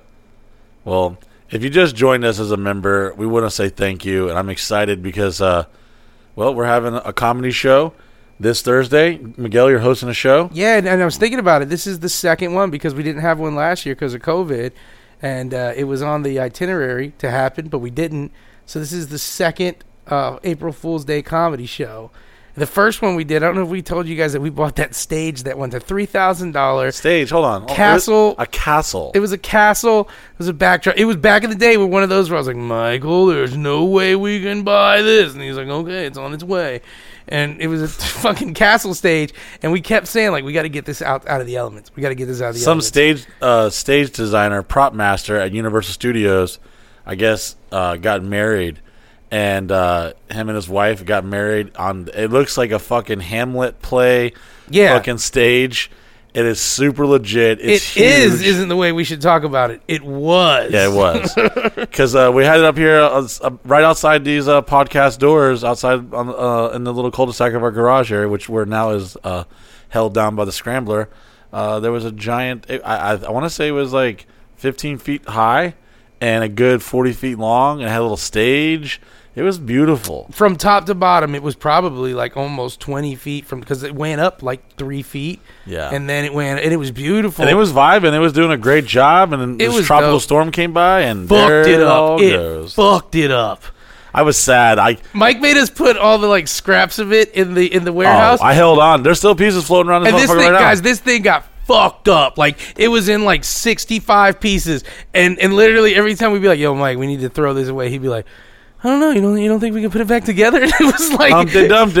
it was like a fucking plane wreckage scattered across fucking a field, and you're like, And oh. I never like. I, I try not to live with regret, but I was like, fuck, I should have put it inside the arena. Damn it! It was a motherfucker though. It was big, and I mean when it when it got fucked up, I mean it got fu- like this thing bent and ripped, and fucking floorboards went out, and I, everything. if you ever go into my bathroom, you'll see like these like uh, cathedral-looking windows. They are uh, they are remnants of the castle. that's all that's left. And if you no no, but wait, there's The more. pirate shit, right? Out by the the pirate lo- pe- uh, pool out here in the back uh, cabana area, there's a couple remnants that we use as a backdrop to some of the pirate That's stuff. right. So there are pieces of it, and if you ever come here and you look at it, you'll be like, wow, I bet that castle was pretty cool. That's a great three thousand dollar purchase. Three thousand, I think it was like four thousand. Yeah, it was three thousand down and a thousand. uh, Yeah, it was it was like a thousand down and three thousand when they came here. Yeah, And the guy, I had to pay the guy like five hundred bucks to, to erect it because I was like, "Yeah, go ahead, player, you got this." It was weird buying something from a wife, and her husband was like basically forced to fucking put it Yeah. together. And It uh, reminded me of you. You ever like your mom ever like call you when you were a kid, like, "Hey, come here," and you like come in the room. She's like, "You need to go to Miss So and So's house and help her with." You're like, "What the fuck? You're bartering me off." Yeah, I hit him up a couple times, like, "Hey, uh, we had a little incident with this tropical storm," and uh, it fell on deaf ears. So yeah, What's the what? What's what's the purchase that you can now hands down say, "Yeah, that was stupid"? Because I don't think the stage was stupid. how much time just- we got, Miguel? You should ask me, me the first give me, hour. Give me one that you're just like hands down that was stupid. Because the stage wasn't stupid. We just fucked up not putting it inside because it was so I would- goddamn big and heavy. We thought nothing could fuck I with would it. go with every single vehicle I've ever bought. Uh, for one, and you're uh, not good at bartering either. Like all, all the things you're good at, bartering isn't one. Because like I, I, I, I I'm good at bartering in other situations, but when it comes to like financial just being an bartering. asshole, I'm like, nah, I'll give you fifty. That's it. I started to do that during COVID. I started like lowballing the shit out of people on Facebook Marketplace. They were asking for shit for like five hundred bucks. I was like, I'll give you fucking hundred bucks. That's it. I'd, I'd put like like attitude in the end of the message. Like that's it. That's all I got. We we send out Jeff and Robbie a lot, and they're pretty good barterers. Robbie's the king. Rob's an asshole. He'll just show up somewhere like, hey, listen, I got fifty bucks. You want it or not? All right, I'm out. And he What, what, one of the best Rob stories he told me was I forgot what he was bartering for, but it was like uh, the guy wanted uh, four fifty, or yeah, the guy the guy wanted four fifty for it, and uh, Uh, or the guy wanted five hundred for it, and Rob's like, best I could do is four fifty. And they're like, "Come on, blah blah blah." And finally, he's like, "Fine." And then when Rob went to pay him, he had gave him five hundred bucks, and he was like, "Yeah, I'm gonna need change." the guy's like, "You fucker." All right, one of the things I regret buying was the first pirate ship that looked way bigger in photos. Yeah. And then it fell apart as he was dri- right as Rod Rod was driving back from Daytona.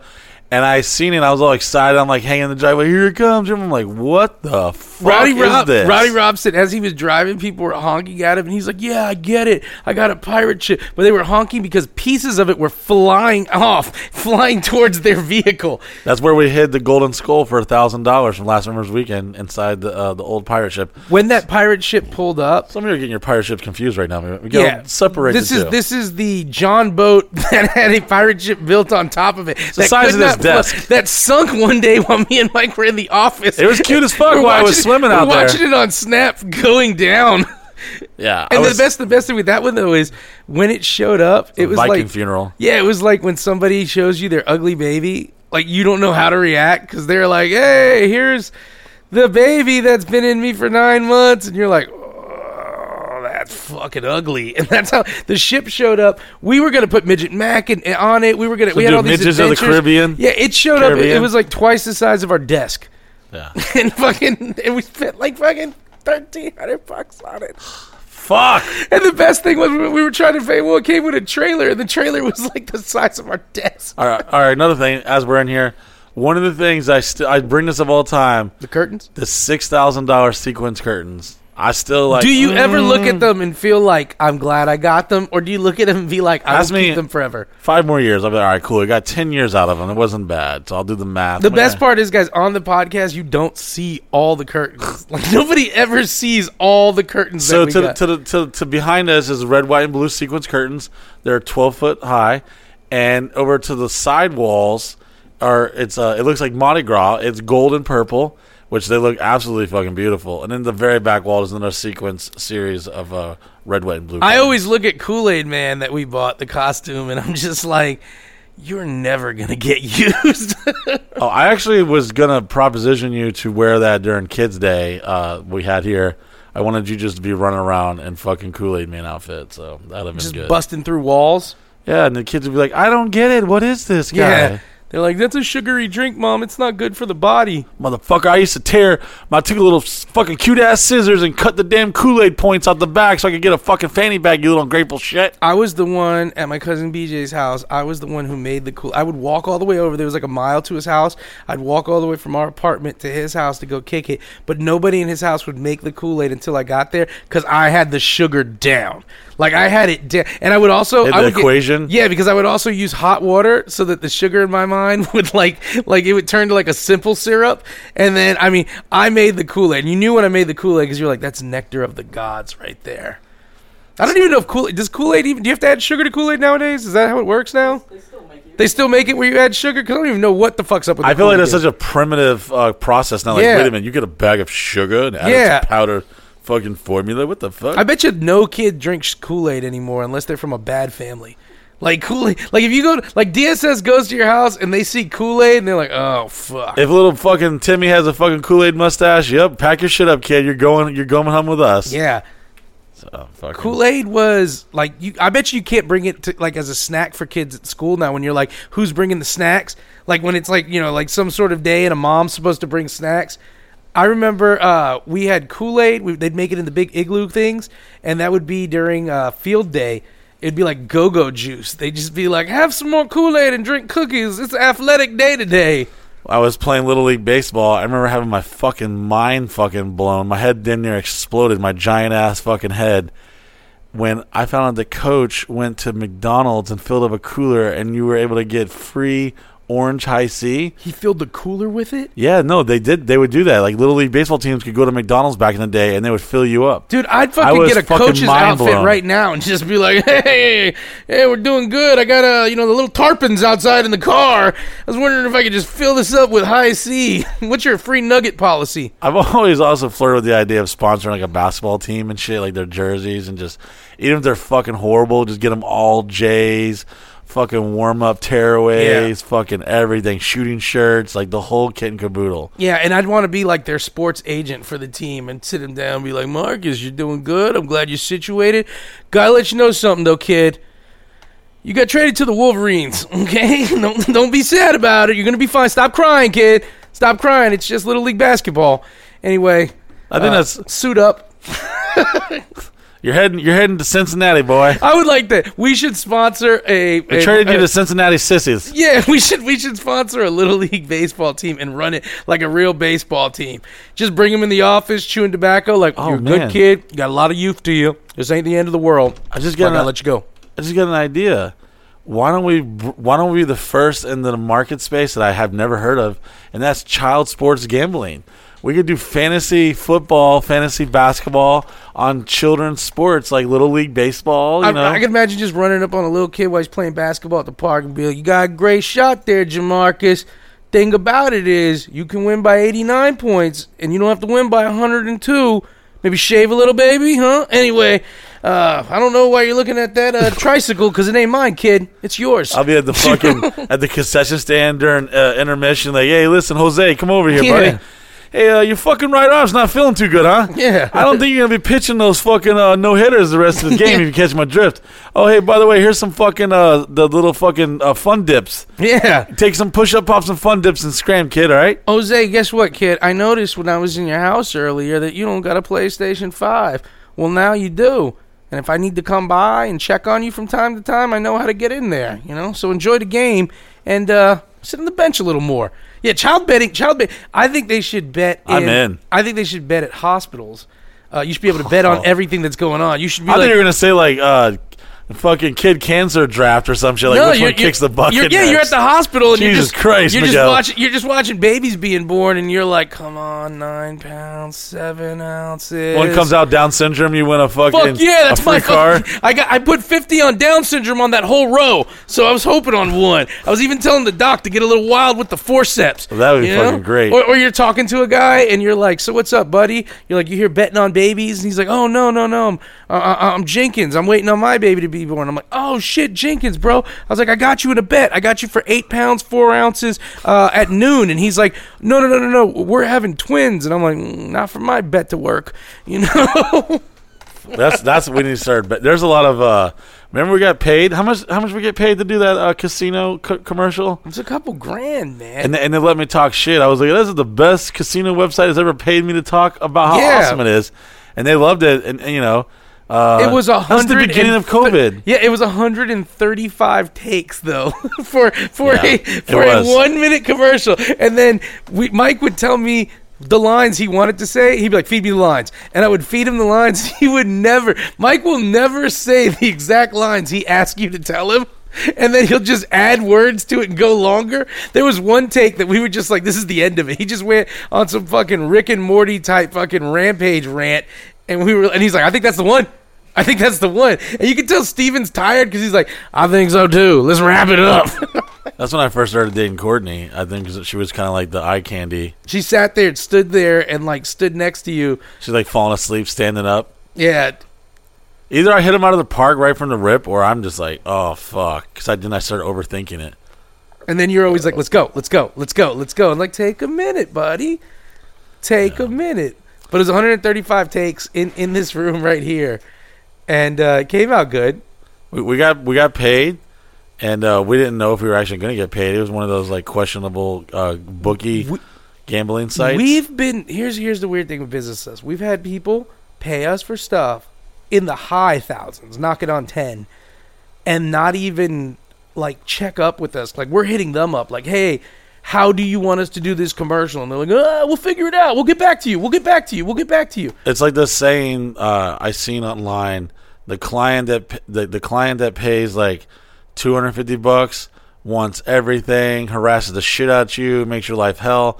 The client that pays like five thousand dollars just say, "Hey man, great work. Who do I? Where, where do I send the rest of the money to?" Yeah. and you're just like, "What the fuck? How does that work like that?" When uh when me and my buddy Godfrey were doing like outdoor kitchens and, and, and doing like stuff like that, we took on this client she was right off of Michigan Avenue because we worked with these two interior designers and they would design spaces for people and then we would come in and basically installs, you know, like like fucking stack stone, just jazz stuff up. And uh, they hit us up, and they had this client, and she was right off Michigan Avenue in downtown, and she lived in these little condos that were gated. That I'd always you're you're passed by a place, you're like always want to check that out, and then you get a chance to go there, and you're like, fuck yeah, I've always wanted to see this place. Yeah, a couple times. So we pull into there. We go to this condo. Me and my buddy Godfrey. We check it out. Uh, it's got like this 1950s retro diner design, and she wants to change all that. So we're like, cool. So she writes us a check for five thousand dollars. This is supposed to be for materials and a down payment on what we're gonna do. Right? We go over there. We get a call. We start doing some shit on her sink, uh, and we get a call the next day. And she's like, "Hey, just to let you know, uh, my place is pretty much flooded right now." And we are like, "Oh shit!" We get over there, nothing's flooded. There's like a little water dripping from the sink. So she's like a big exaggerator already. We're like, "Okay." So we're worried about it, right? We're like, "Oh, worried about this chick." She um she's older lady. She's like in her fifties, Irish woman. She tells the interior designer, she's like, I really like uh, your friends, Godfrey and Miguel. I like working with them. She's like, Would you be comfortable if I started writing them checks directly for the things I wanted them to buy for me also? Because she wanted stuff like she saw at stores. And we're like, Cool. And you know it is in, in the construction business. You know, the client will buy it, but you're going to mark up, you know, 10%, 20% for you to go get it and take care of that.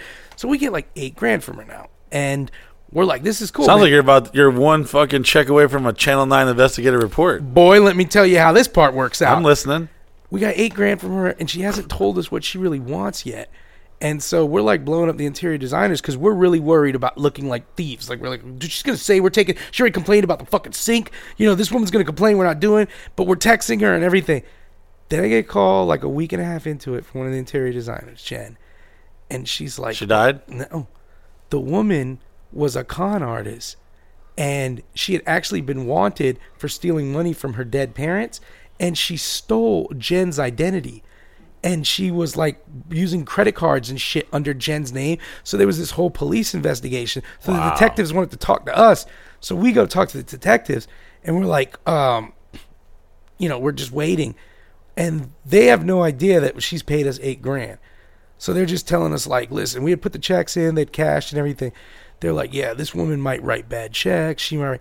She never wrote us no bad checks. all the checks passed and shit like that. Basically, she would bait people like that and then get the interior designers to front her on a bunch of shit and steal their personalities. We walked out of this shit crystal clean. Nice. Eight grand for nothing. And the best part That's was a, that's a come up right there, we boy. found out she killed her husband too. Uh, they were Oh. like they couldn't they Oh. couldn't pin it on her, but her husband committed suicide, and then her first husband Wink, committed wink. suicide. Yeah, and so you were next, Miguel. She would have fell in love with you. You'd have been dead. Oh, dude, she flirted with me hard all the time too.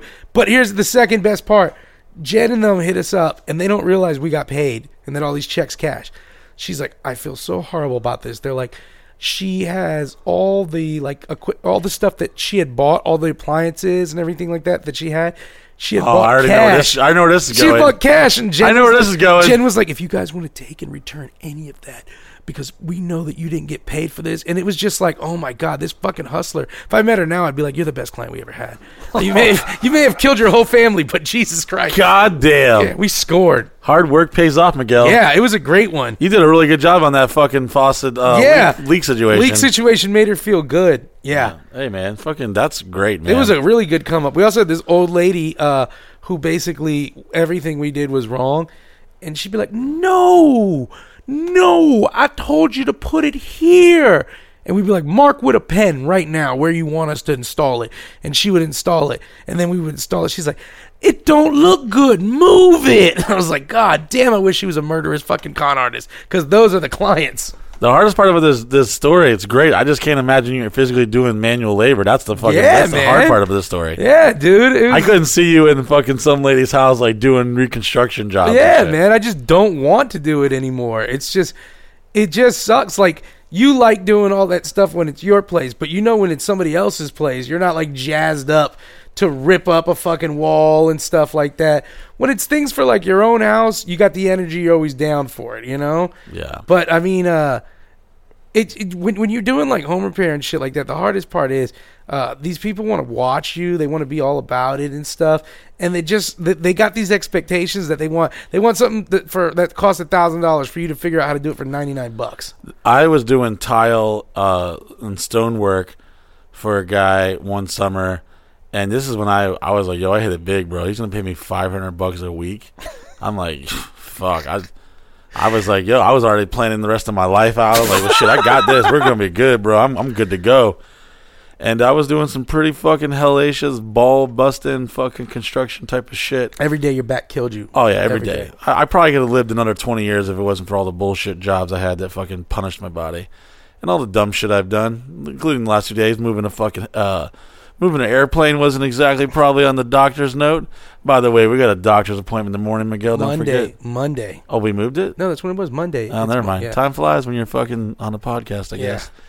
Um, it is the morning now. Yeah, we just had we just took our longest break. By the way, we just took like what like you think like hour, an hour maybe an hour. Yeah, I timed it. the all gas no brakes guys who are now the former artists Former, oh yeah, they're now Channel Five. yeah so um yeah we were just talking they were coming here and we were doing some little business some little fucking patty cake and just chilling and talking and then we saw them out and they left into the into the wee hours of the morning to travel the country to journalize um, they've seen some- Journalize. uh, they, they've seen some crazy shit. Anyways, I was doing this Spanish lady's uh, fucking uh, tile, and I never knew Puerto Ricans really, really love tile like everywhere. They went on the because when houses in Puerto Rico, it's hot and you need you need tile. backsplash, Yeah. they were like the ceiling. All in the Caribbean, you're not going to find carpet in anyone's house because it's never cold, that makes sense. and there's there's humidity, so you don't want carpet because it gets mold. she would uh, come out and she would make me these like little s- fucking like salty cod fish, and I was just like, oh, Bacalao, yeah, I hated it. breaded, breaded, was- fried, salty cod. Yeah, I- but I would throw it down the fucking garbage disposal, and then I would like turn the water on, like I would run like a saw real quick, and like because I didn't want. One time I threw it away. And I she saw it. she she's like, hey, hey, mira, mira, mira. I'm like, oh, and it was like, whoa, I insulted her. Yeah. she was like a really old school like Spanish lady, real sweetheart lady. But uh, I remember going down our hallway one morning. I was there early, and uh, I I hear like this loud noise. I'm like, God damn, what the fuck's going on here? She's got the TV blaring in her room. She didn't know it was there. She come out butt ass naked, Old lady? saggy titties and everything. And sh- I thought sh- I she fell over into her vanity. I scared her. She thought I was like some killer. burglar. She fell oh! and and sh- she might have said like fucking Jesus Christ or some shit in fucking Spanish. Jesucristo. Yeah, like Jesus Cristo. She fell down on her fucking vanity, shattered this glass thing. She cut her hand, blood's everywhere. She's butt ass naked, and all I can, all that didn't even phase me. It, it shocked me at first, but the fact that I was watching, I was seeing, I was seeing on her TV that she was listening to Jerry Springer, and and back in the day. If you watched Jerry Springer, you were like a fucking piece of shit deviant. It's like, whoa, you're watching this shit. They got strippers fighting and shit. And then they cut away, away when they started fighting. They showed everything. It was great. Even you know, even though you know, ten years later we'd all find out it was all bullshit, but it was pretty good. It did it did its job for a while. It was great free time, daytime television.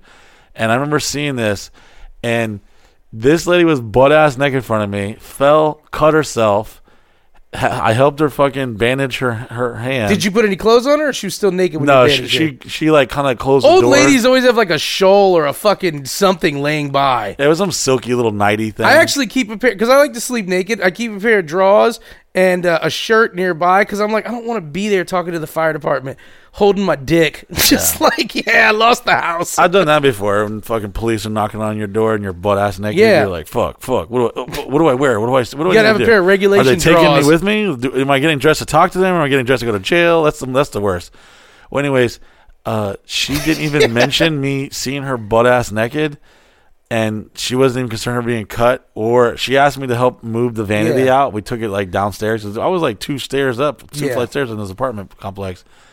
And I remember uh, her like, listen, I need to talk to you. And you thought it was about to be the naked talk. Yeah, she was like, listen, can we keep the Jerry, I, the, my, my, my stories? She called it her stories. Her story's secret. Yeah, and then, uh, yeah, Listen, Buffy, you see my floppy titties and my old pussy. These things happen, pero yeah. I don't need people knowing I watch Jerry Springer in the and- morning. and what was awkward is I was actually uh, really good friends with her son, Alejandro. And uh, I had, I just saw your mom's pussy. Yeah, Not bad. Well, I never brought that up, but he like one day at church was like, "Hey, thank you. Um, my my my mother said that you helped her when she got cut," and he didn't like. She obviously left some details out, and I wasn't gonna snitch on him, but uh, I felt bad because like the next day, like I I was drunk at a party and I put my balls on his forehead. I got the photo on my on my fucking phone. If you don't believe me, it's fucking uh, You old were like, Alejandro. that's for your naked ass mom. you know, Watching some- Jerry Springer like a whore. Sometimes I, I look at some of the photos from my past and I'm like, man, I wonder what they're doing with their life right now. And they probably hope that I'm dead. And they're like, oh God, I hope he doesn't still have that photo of me doing this or doing that. And I just who's want- the Who's the best accidental naked when you were younger, uh, like woman or anything you saw? that's tricky. Because right now I'm currently searching for Alejandro's uh, passed out with my balls on his forehead. Um, oh, here it is. Right here. That's Alejandro. Alejandro, guys, this is his balls. Um, those those are my balls. Why he is sleeping, obviously, which is well considered now probably pretty. Uh, yeah, you uh, definitely edgy. need to register, but whatever. Yeah. It's it's a statue of limitations. It's dude on dude, you know. Yeah, fucking gold. Yeah, But, yeah, um, do you remember like like who's somebody that you saw naked when you were younger that you're like, oh shit?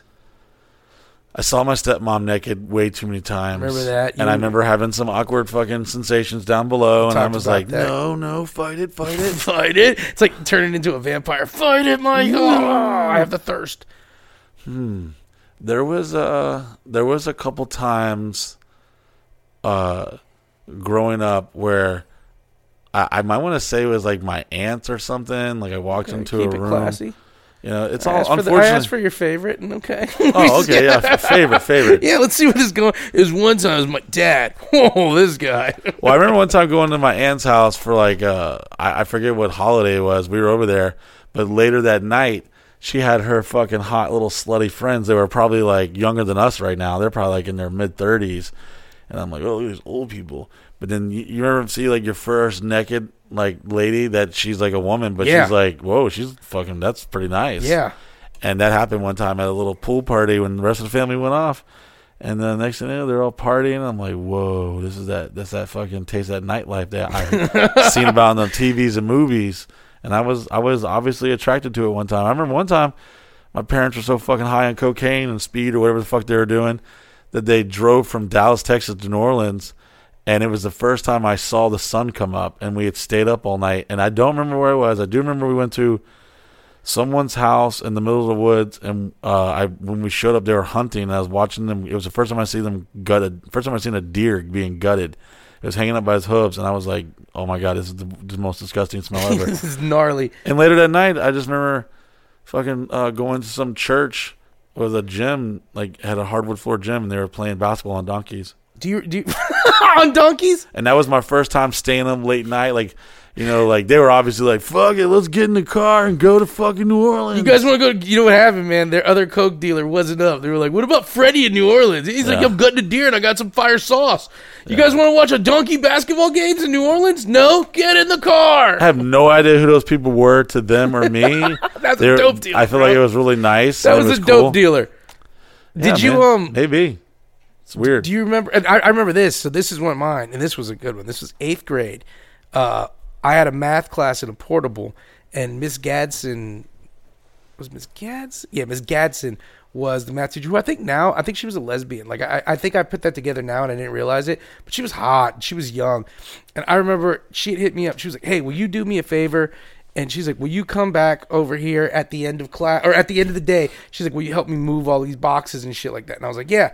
And so I came in there and I knocked on the door, and she was like, "Hey, hold up, hold up." And so she came to the door and she was getting ready. She was like 28. She was getting ready to go out like after after school, like hang out. So they're probably going on a date with some chick. She didn't want anybody to know. Well, she had a little curtain in the class that kind of separated a thing, and she she opened a door to a closet and went behind the curtain. And I guess she was gonna go change real quick, but there was a mirror right there, and she didn't know. And it was giving me the reflect, and I'm like looking at the boxes, and I look at the mirror, and Is I'm that like, always an awkward moment when you see something you're not supposed to be seeing? bro, and I literally froze. you want to like- see it, but you're like, "Ooh, I gotta look away. I want to see it." And I looked in the mirror, and there, there was Miss Gadsden, and she took her top off, Fucking slut. took her bra off, Fucking put slut. on like a little sports bra thing. Woo! Put, and I was like, I just saw Miss Gadsden's tits. And I remember just looking, there were little baby tits too. I had bigger tits. And I was just looking in the mirror, and she came out, and she was like, You good?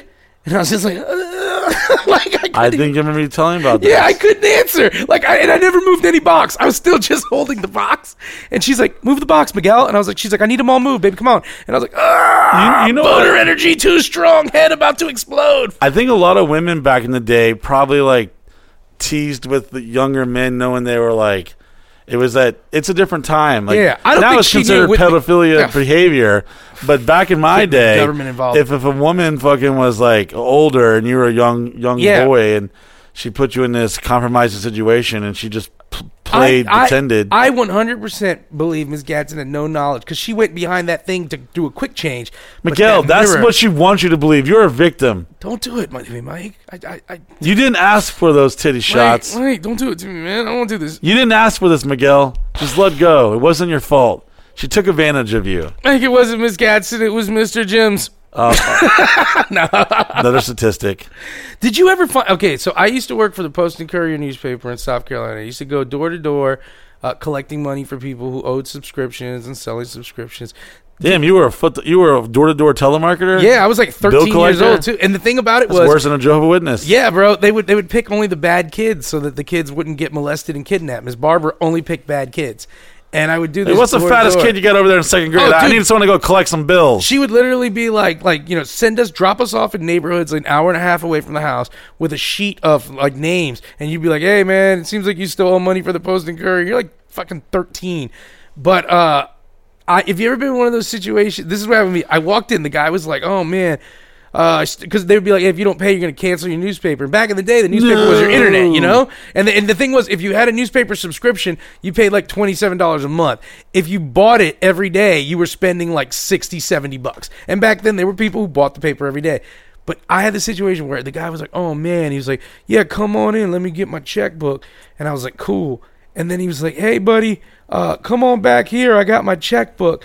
And I started walking down the hallway, and I was like, "Oh shit!" Like, I'm about to be molested. Like it kicked in like that. But the thing was, Miss Barbara would take us to the flea market, every Sunday, and I would always buy knives and ninja stars. Hell we all had our anti-molestation weapons. But this is the best part.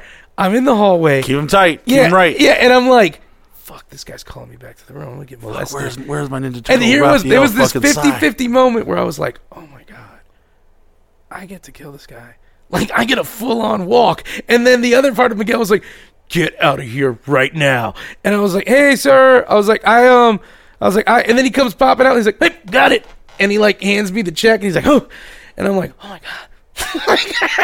I, I would have he would have came out at any other moment I would have stabbed him and now I would have been in prison because some guy was like in his room trying to get a check. I, I probably almost got molested when I was younger a few times. I was adorable, so I they know probably it got was on there disappointed. They're like, "Come on in here, boy." Oh, I took, they probably took a closer look at me, like, "Oh, he's got a big ass head." You got that third asshole, and they were like, "Oh my god, this is the dream." They just read my letter. It's like a bowling ball. Oh man, I, I remember watching that South Park episode where they're like, "Oh, how come you never molested me? You never loved me." I, I mean, do ugly kids get molested? Probably, man. I mean, it's just you know they got to make them feel good. They're like, "Hey, sport, get in here too." I. All right, new subject, and we're moving. yeah, fucking. I don't really know. uh I don't know. Did you have you ever almost drowned? Yeah. Oh, I, yeah. like you know that. blackout, but like shallow blackout, where like you black out and stuff like that too. No, I there was one time other than the uh, The re- R, yeah. the retarded uh, guy. Oh yeah, he he tried to drown me, but uh, I survived. Whatever. Um, there was a time that I went uh, a little too farther away from my dad's uh, van, and we were at the Port Canaveral, which is now where, where the Disney cruises are all. They own all that like whole like port area, and uh, there was this uh, square like uh, concrete area where you could drive across on these like ports, but in the middle of them had these like square little like curbs, but on the inside that was the that was the ocean, the port. And I remember one time just hanging over. I was like, oh, I was like a young dumb. I would do some stupid shit, like some very uh, daredevil type of shit, and I didn't know how to swim. And I remember fucking hanging like basically like hanging almost like off this thing by my feet and I fucking slipped on some like sand. Because when you're young, it's like a you gotta figure all these things out in life. Like how sometimes I like today we were moving that helic that, that fucking plane. I was like, hmm, I know better not to stand on that rock because I'll slide right off that and bust my head. And you ever thinking like crazy dramatic shit in your mind, and you're just having a casual conversation with You someone. get that final fucking destination thought. yeah, I was like, damn, I could have easily just jumped up there, slipped up that rock, busted my skull, and been dead. One, one time, not to cut your story, but one time we were kids. Uh, we took my buddy's dad's uh, revolver out and we were just shooting it at shit. And uh, my buddy, uh, everybody was around, and uh, I was in my mind. The gun was completely empty because I was a dumbass kid, wasn't paying attention, and I was like Russian roulette, and I spun it and put it to my head and just pulled the trigger. I was like, Wow. ha, ha, ha, joking because in my mind we had fired all the rounds off, and when afterwards, when I ejected the rounds, there was still two bullets in the revolver. You survived, Bro, Russian roulette. I think about that sometimes just like, oh my God, what a fucking idiot. Because I was just like, hey guys, Russian roulette. Ah! Because I was like, we fired all six rounds, you know?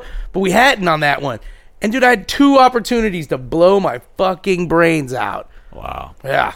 And it wasn't even Instagram. I wouldn't even have done it for the gram. I just did it for fucking Trevor and Andre. you know, it was stupid. Fuck. Do you know what? I just realized too, it was Miss Gaddy, not Miss Gad. Oh, Miss fact checker Gaddy. just in. The fact check is in. She was a hot math teacher too, Miss Gaddy. Little baby titties. Hmm. Look, little ant bites.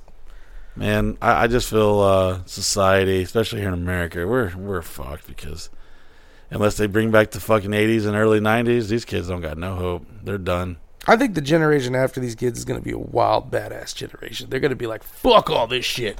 How shitty can they get before they actually go back to being like Here's, good? here's the deal. Is does that do you think that Every- exists? Yeah, yeah, the, the recorrect. All these shitty uh, generation kids are our fault and the generations after us because we're raising them.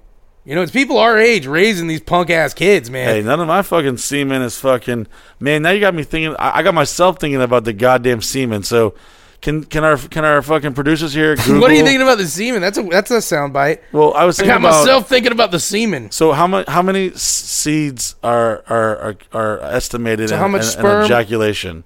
And, And, how much and sperm? does in every ejaculate? little sperm is that a human? technically? Because if, if no, because it needs the egg, so it's half of the deal. Hmm. Hmm. There are 250 million sperms released during sex, and only one of them. So triple that on the mine. eggs. Yeah. Wow. So, and, and the average I think male, Gary Vee has like said what the statistics are of you being born is. It's like one out of fucking trillion. it's one, it's one out of 250 million. I thought it was less than that. Well, because there's 250 million No, sperm that. come out. I was talking So about that. I'm talking about just statistically the odds of you being born or whatever.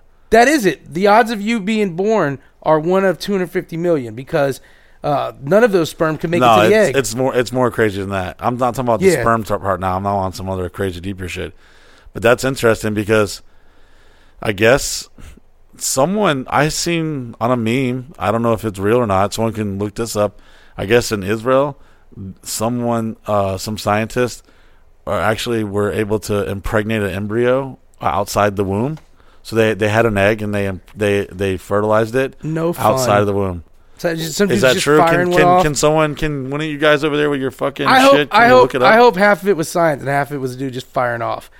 He's like, "What do I got to come into? That dish? Done." Hmm. Have you ever given sperm? I've never given sperm. No, I don't I- think anyone wants my sperm. I'm not actually allowed to give sperm. Check this out because I'm under. Check this out. I'm under five foot nine, and I don't have a college degree. And most sperm banks will not take sperm from anyone who's under five nine and doesn't have a college your sperm degree. is being impressed. Dude, yeah, it is because they're like chicks don't want short babies that, that didn't go to college. Like, man, just because I went to college doesn't mean I got smart sperm. I've never had a girl be like, mm, that tastes educated. You know? It's always weird how I wish we would just completely fucking just wipe the whole fucking goddamn college shit because I get it. It's good for a lot of people, but there's a lot of things I want you to have to go to college for, and there's a lot of things that I think you could slide for. You know? well, I mean, if you just think about the fact that like you your destiny has ways on. I think we're obviously moving away from that, but the fact that literally the most richest people on the planet did not get a college degree, that should say something. Because technically, if this was a race of numbers, like, oh, well, who has the most money on the planet? Mm, Okay, this guy does. Does he have a college degree? Nope. Okay. But I think I think honestly, they say more people with a t- college degree make have made more. That like the richest don't, but more people with college degrees have made more than people without. Which I'm not advocating college. I'm just saying Yeah. math wise. I think it's uh, super fucking pushed on society. Yeah. And that it definitely has its benefits, obviously. There's a lot of things that I think a two year trade could should get you going with. You know? Well, think about how like pride comes in and, and emotion. You could go to Valencia Community College for two years, and it's like a fraction of the college hour credit hours. So you could come out with your associate's degree and then go into a four year already with your associates and save yourself a Yeah. shitload of money. Still stay local. Still not fucking. You know, but and if you you're in miss all the Florida and you got the Bright Futures uh, shit going, which is like a in Florida we have this thing called Bright Futures, which if you maintain a certain average and all this shit in high school, uh, your first like two years of commu- of college can be paid for you, and uh, you know you could do a community college, get the same amount, work, do everything, or you could go to like UCF where you got to live on campus that first year. You know? so many variables. It's just like that. Uh, we've talked about it before, but I don't know if we've ever talked about it in detail. But there's a YouTube video, and it uh, explains life as a video game. And have we gone into detail about it? It's just it's so fucking true, man. You, if you have shitty parents, well, that's gonna cost you. Oh, you fucking live here, that's gonna cost you. Oh, you fucking you didn't take school serious. Like you think about this too. Uh, I remember Martin Scorsese said it, and, and I, I like this quote. He said, "I don't think you are a product of your environment as much as you are a product of your expectations, but your environment definitely reflects your expectations. Because if you grow up in a coal mining town where everybody in your family mines coal." Now, if your parents are like, "Hey, man, I believe you could do whatever you want, follow your dreams," you got a shot. But if they're like, no, you mine coal when you graduate, that's what our family does, it limits your dreaming. It really does limit your dreaming when the people around you tell you you can't do that because they're the only people you can go to in the beginning for trust. Now, if you grow up in a big metropolitan area, there is a chance you've got a lot of outside sources around you. Let me ask you this: we, we we definitely think it's healthy for people to have an imagination and do what makes them happy. But think if you uh, think how many things I could go a lot of different ways with this, but I'll, I'll simplify it. by- When can't you? yeah. So think about Kit Kat bars. Oh, I don't want to get too deep because we're going to talk about Kit Kat. We got to talk about Mars. We're going to talk about Mars. We got to talk about Hershey. So think about how many different uh, occupation desires you had as a child, and then where you're at now, and you think you ever hear somebody uh, say, "Yeah, well, I was thinking of you know how many you know how many strippers I've heard say, yeah, I was thinking about getting my fucking cosmetology license," and then I'm like, "Oh my." The worst is any God. guy who tells you they were thinking about joining the military. That's always my favorite. When they're like, "Yeah, I was going to be a ranger, but then you know this Best Buy thing, you know, like Well, it's it's uh it's really weird because you are influenced by your your environment. I mean, think about how many uh, fathers have beat the shit out of their son one drunken night. Boy, you fucking brought disgrace on us. And think about like these lawyers and like statistically, you, you do want to be your father, but you want to make him proud. I think that's what we're all doing. We all want to just hear that one day our dad goes, "I'm proud of you, son," you know, and uh, that that's a very powerful thing. Even like I'll give advice, guys. If, if you're a parent right now and your kid's about to be, you know, 25, 30, just lie to them. Just say, "Hey, man, listen, let me talk to you. Yeah. fucking proud of you. just tell him you're proud. No Make matter it all what. up, and then you might change the whole course of his life. Yeah. he might be like, "Fuck, man, I love you, Dad. Man, I'm I'm sorry." He's like stealing your fucking DVD player to go score meth, and you're like, "Hey, Tony, before you leave, I'm proud of you, kid." He's like, "I could do better, Papa." Yeah, man, it's it's really it's uh I, I don't want to say it's an unfair thing. It's just just life. Depending Life isn't where you fair. are and where, where and Here's how the you, truth. how you adapt to it. Life isn't fair. Society should try to find ways to be fair, but life isn't fair. And that's the sad part about it. But but life isn't necessarily society and cultural culture. Life is life. The existence. Existence isn't fair. But in the end, existence is completely fair because everyone will die. So in the end, existence is completely fair. However, society should play a role in making things fair. And I don't mean giving people things. I just mean making things as fair as they can from the get-go. And you know, that's going to be hard. And we're not going to win all the way with it. But but thinking fairly is always the best chance. Like everybody needs to be able to get access to things. So we need to make sure roads are good for everyone. But that means everyone needs to also pitch in and carry their load. It, it's a lot to go on. Society is built on all of us making an agreement, and the agreement we all make is we're all going to work together to move something forward. But we don't all actually do that. And that's one of the reasons why sometimes we're like, oh, society's f- failing us. Well, we're not all working together to move it forward. But life itself, existence, existence is completely fair because in the end, you die. No matter how hard you fought, no matter what you're, if you had a disability or not, nobody's going to get out alive. And existence is completely fair because of that. Let me ask you this. Let's say that you're God or you're the creator of all of existence, the universe, whatever you want to call it. A boob in the back. They all need one. What i- what is your platform if you're running if you're a campaigning to be God? What's one thing that you don't like about existence that you would change? Okay. And if you want to think about it, I'll tell you mine. Okay, yeah, please. If I was God and, and the universe, the, the the fucking ruler of all existence, I would fucking man, I'd have to make some type of rule like, all right, man, you can't catch no like crazy cancer to like at least sixteen or some shit or eighteen. I think it's fucked when you see like some little kid dying of some shit, and you're just like, man, Yeah. what the fuck, man? It's so hard to be like, fuck, man, that kid like didn't deserve that, and and and it's weird because then it kind of makes you wonder just what the fuck, man.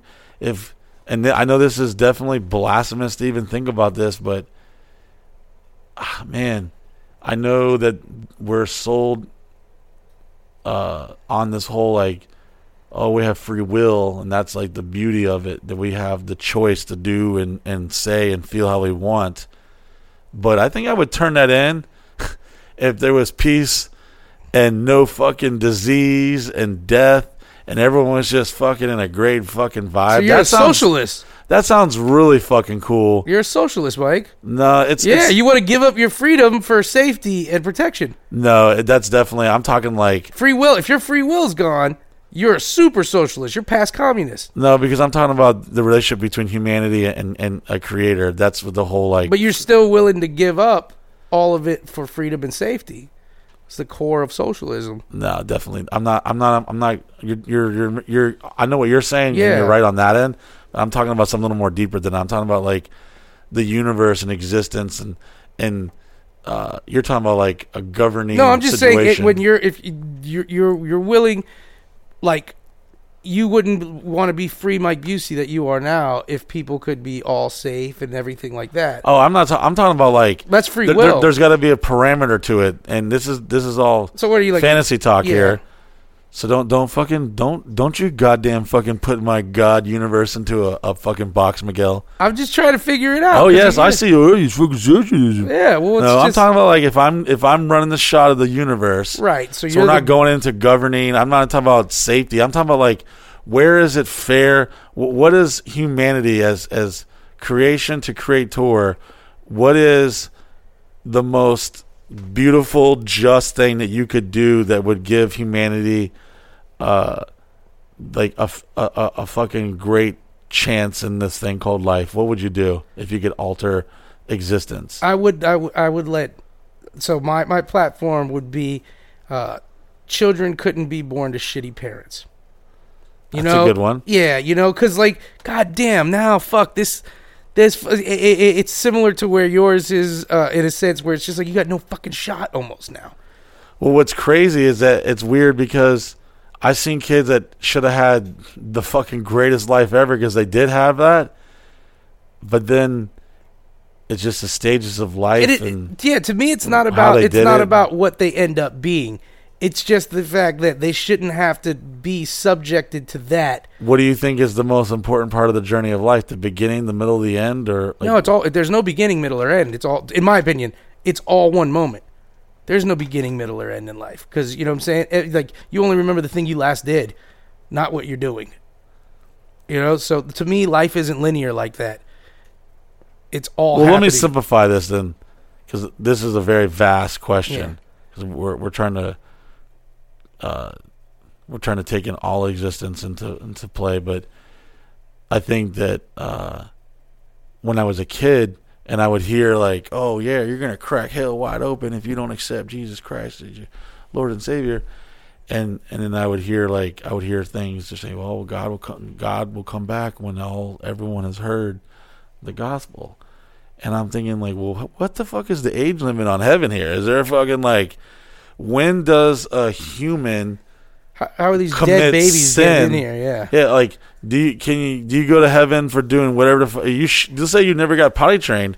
You're just shitting everywhere up until you're fucking like eight and Leave you die in a car this. accident. Yeah. Like what what happens? Where is the fucking line? When does consciousness and accountability become into play? Yeah, to what if you're like an eight year old child soldier in Africa? You know, like how, how the fuck is this guy getting judged on the same parameters as like a fucking eight year old kid in Queens just playing video games? Yeah, it's you, you. You have to think of that. You got to think what's fair for the goose is fair for the gander. How does some kid, fucking some Afghan fucking child, learning that America is evil and that any white person they should immediately stab in the jugular, and then how does some like how kid- America's white people. that always sums up my view on It's people. true. America's not white people; it's America. Well, most people and and probably in Afghanistan, when they see a white person, they probably associate it with America. So yeah, I was Probably- making a generalization based upon the, you know, you don't normally see some Asian guy walking around if he just wasn't there for a reason. So, you know, they're pretty smart. They don't normally uh, There's. Russians that are white and they invaded Afghanistan. So, all right, all right, technicality, motherfucker. You give this guy a little god fucking power, and he wants to get all technical. Okay, Jesus Christ. Don't bring my son into this.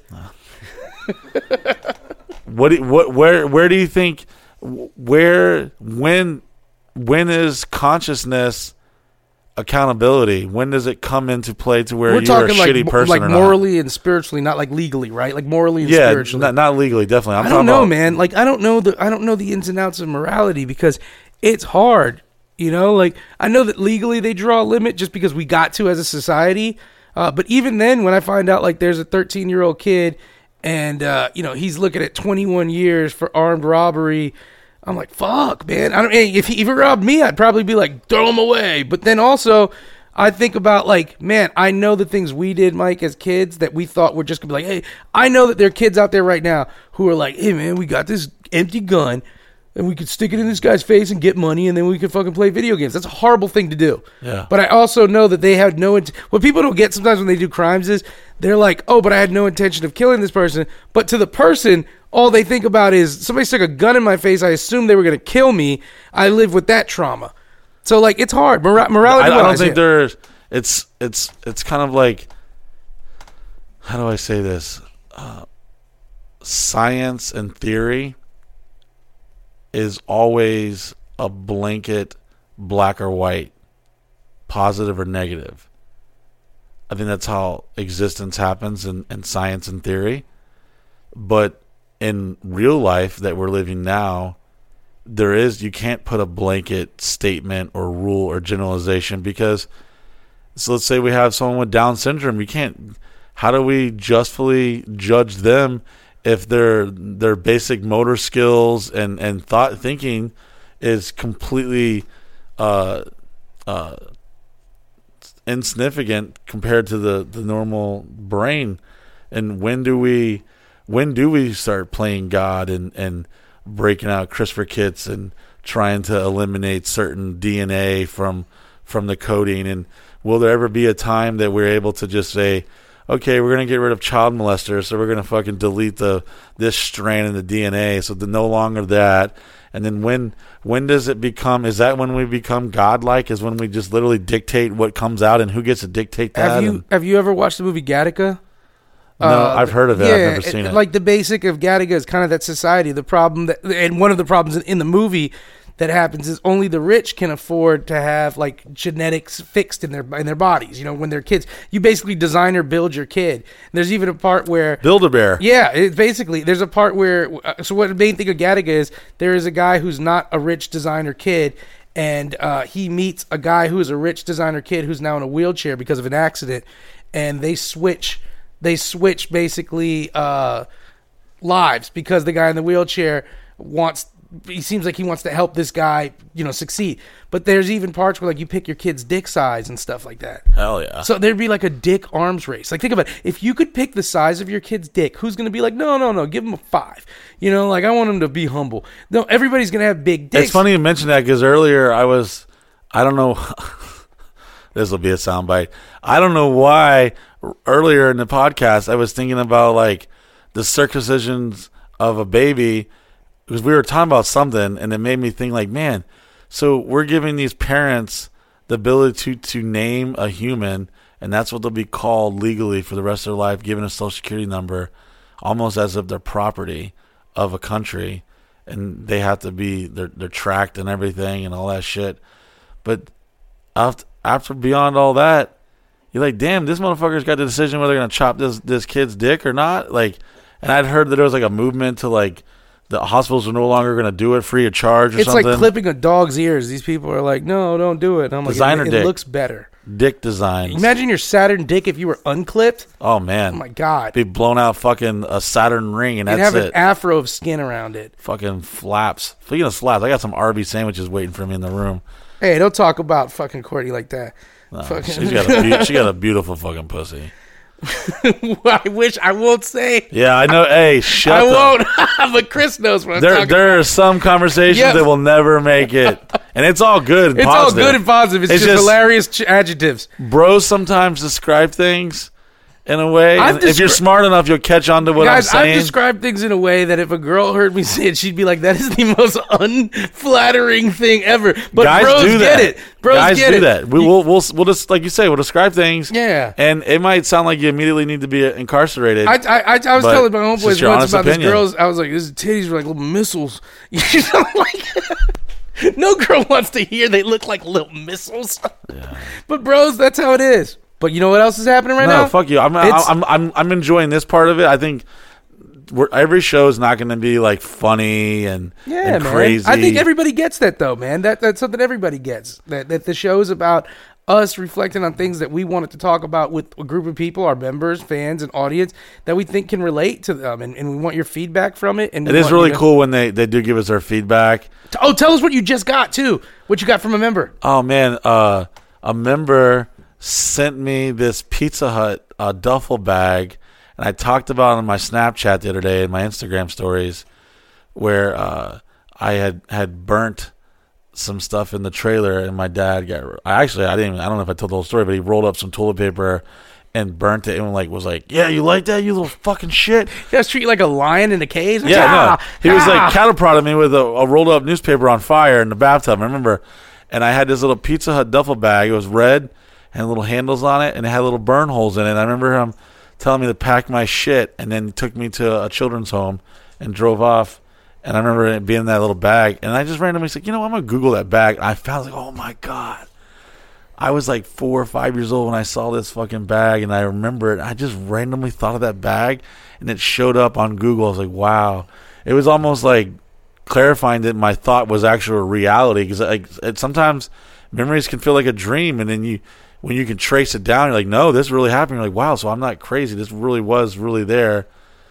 Kind of Mandela effectish, but then today, uh, one of one of our uh, amazing members, they uh, sent me a package. It was uh, a cake making like box.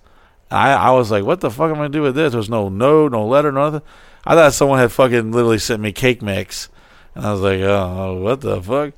And uh, I kind of just sit there on my desk for a little bit, and I was like, wait a minute, there's tape on this thing. Like, what the fuck? I opened it up, no cake mix. They had sent me the Pizza Hut duffel bag That's dope. and it's really cool. I've been talking about it, thinking about it all day, because when y'all are listening to our stories and maybe you relate to it, a lot of people uh, tell me like they relate to our like our childhoods and our growing up in the '80s and '90s. Because, dude, we got such a bond. I don't see kids 10, 20 years from here and be like, "Remember when the fucking did it? Remember the time in Minecraft and we were both playing TikTok? And then- I just don't think they're gonna have the same uh, emotional bond. Yeah, I could see that. It's like our, it's like you know, like our fathers when they would talk to about the guys they grew up with.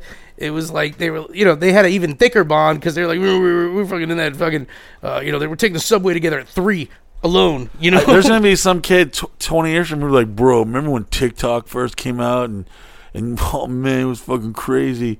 And remember when virtual fucking microchipping first happened? It was crazy. you ever go back to a girl's Facebook? You go all the way back to like 2008 when Facebook started. The quality of the photos started getting shittier and yeah. shittier. And you and you go back, but you realize like this kid's like 24 years old. Like 2008, they're fucking kid in Facebook. My Facebook. Yeah, I tried to go back too far on my girlfriend's uh, Yeah. in, uh, fucking Instagram or Facebook. I'm like, oh, I'm getting a little uncomfortable. Let's go. Yeah. Let's fast forward to the uh, to the to the back to the present. I went time. all the way back to the beginning of Courtney's fucking. Uh, Oh, no. uh, Oh, no. and I ran it. I see a picture of Mike there driving. He's like a grown man. Courtney's a baby in her mom's arm. Oh my god. hey, you but you, son of a fucking bitch. So we have a show this we Thursday. have a show this Thursday, uh, and a members week on the 16th, 17th, 18th. and also, guys, if you are a music fan, uh, you got to come to the show because it's karaoke. Yeah. Karaoke and comedy. We're gonna do comedy. You might hate to laugh or you might hate to sing, but you're not gonna hate and to laugh or sing. So fuck you. You're gonna fucking So like come it. this Thursday, April 1st, RSVP. Uh, if you're a member, you can bring a friend. Uh, we're going to have refreshments. We're going to have a comedy show featuring three nationally touring headliners Ken Miller, Ross Paget, Mike Hurley. These guys are amazing. Uh, these guys are amazing comics. They, they work with some of the biggest comics in the country.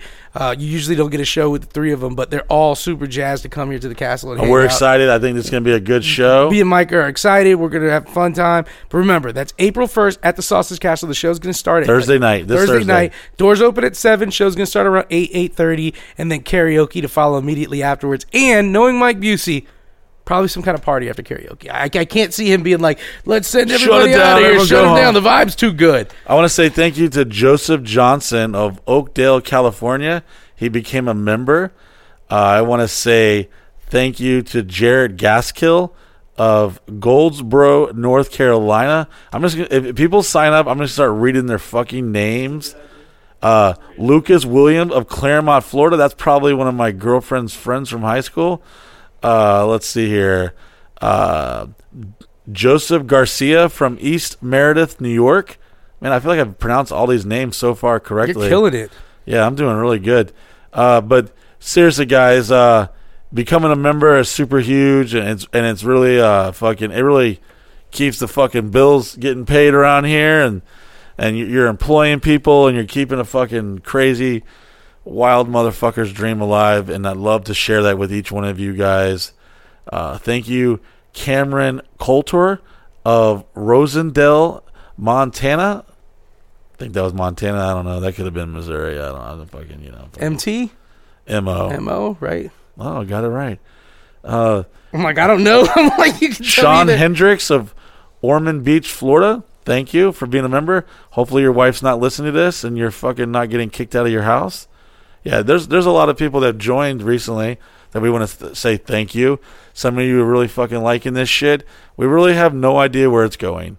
And I am an emotional fucking creature and sometimes I'm fucking excited about it, sometimes I'm not, but uh I'm trying not to be a pussy and keep pushing forward. And remember that there's a lot of people out there that fucking don't have a job or they have a fucking horrible job. And I have fucking the best job. Even in the most craziest fucking scenarios, I'm lucky and blessed enough to do what I love and share my life with each and every one of you guys. So these podcasts, they're a collective piece, you know. They're there's going to be episodes. They're going to be one way, and then there's going to be one this way, and it's going to be some real shit, and then you're gonna hear a little bit of everything. So thank you for tuning in, and, and please tell your friends about it. Come out to the uh, to the castle. This is this is not like some shitty OnlyFans where you pay and you see some shiver's butthole whenever she gets off her lazy ass. You're gonna see high quality shit, some crazy butthole shit. And you're gonna see fucking uh, a place you can come and stay for three days and three nights and have a good time. And we got this comedy show coming up, and we got a whole year of activities. Uh, and we hope that you are here to make these memories with us. Thank you to Steven and Chris. It is currently now uh, almost 4 a.m. and I'm fucking tired too. I think I think other than being fat and turning the air off, I'm fucking sweating. I'm just I'm tired. I'm physically tired. You know, uh, Been doing move- a lot. Moving airplanes ain't easy. Well, guys, on behalf of me and Mike, the whole staff and crew here, and remember, April 16th, 17th, and 18th, Members Weekend. You can still come check that out soon. Uh, want to thank you guys. We love you guys. Love Thank you guys. you. We'll uh, we'll see you very soon. Goodbye.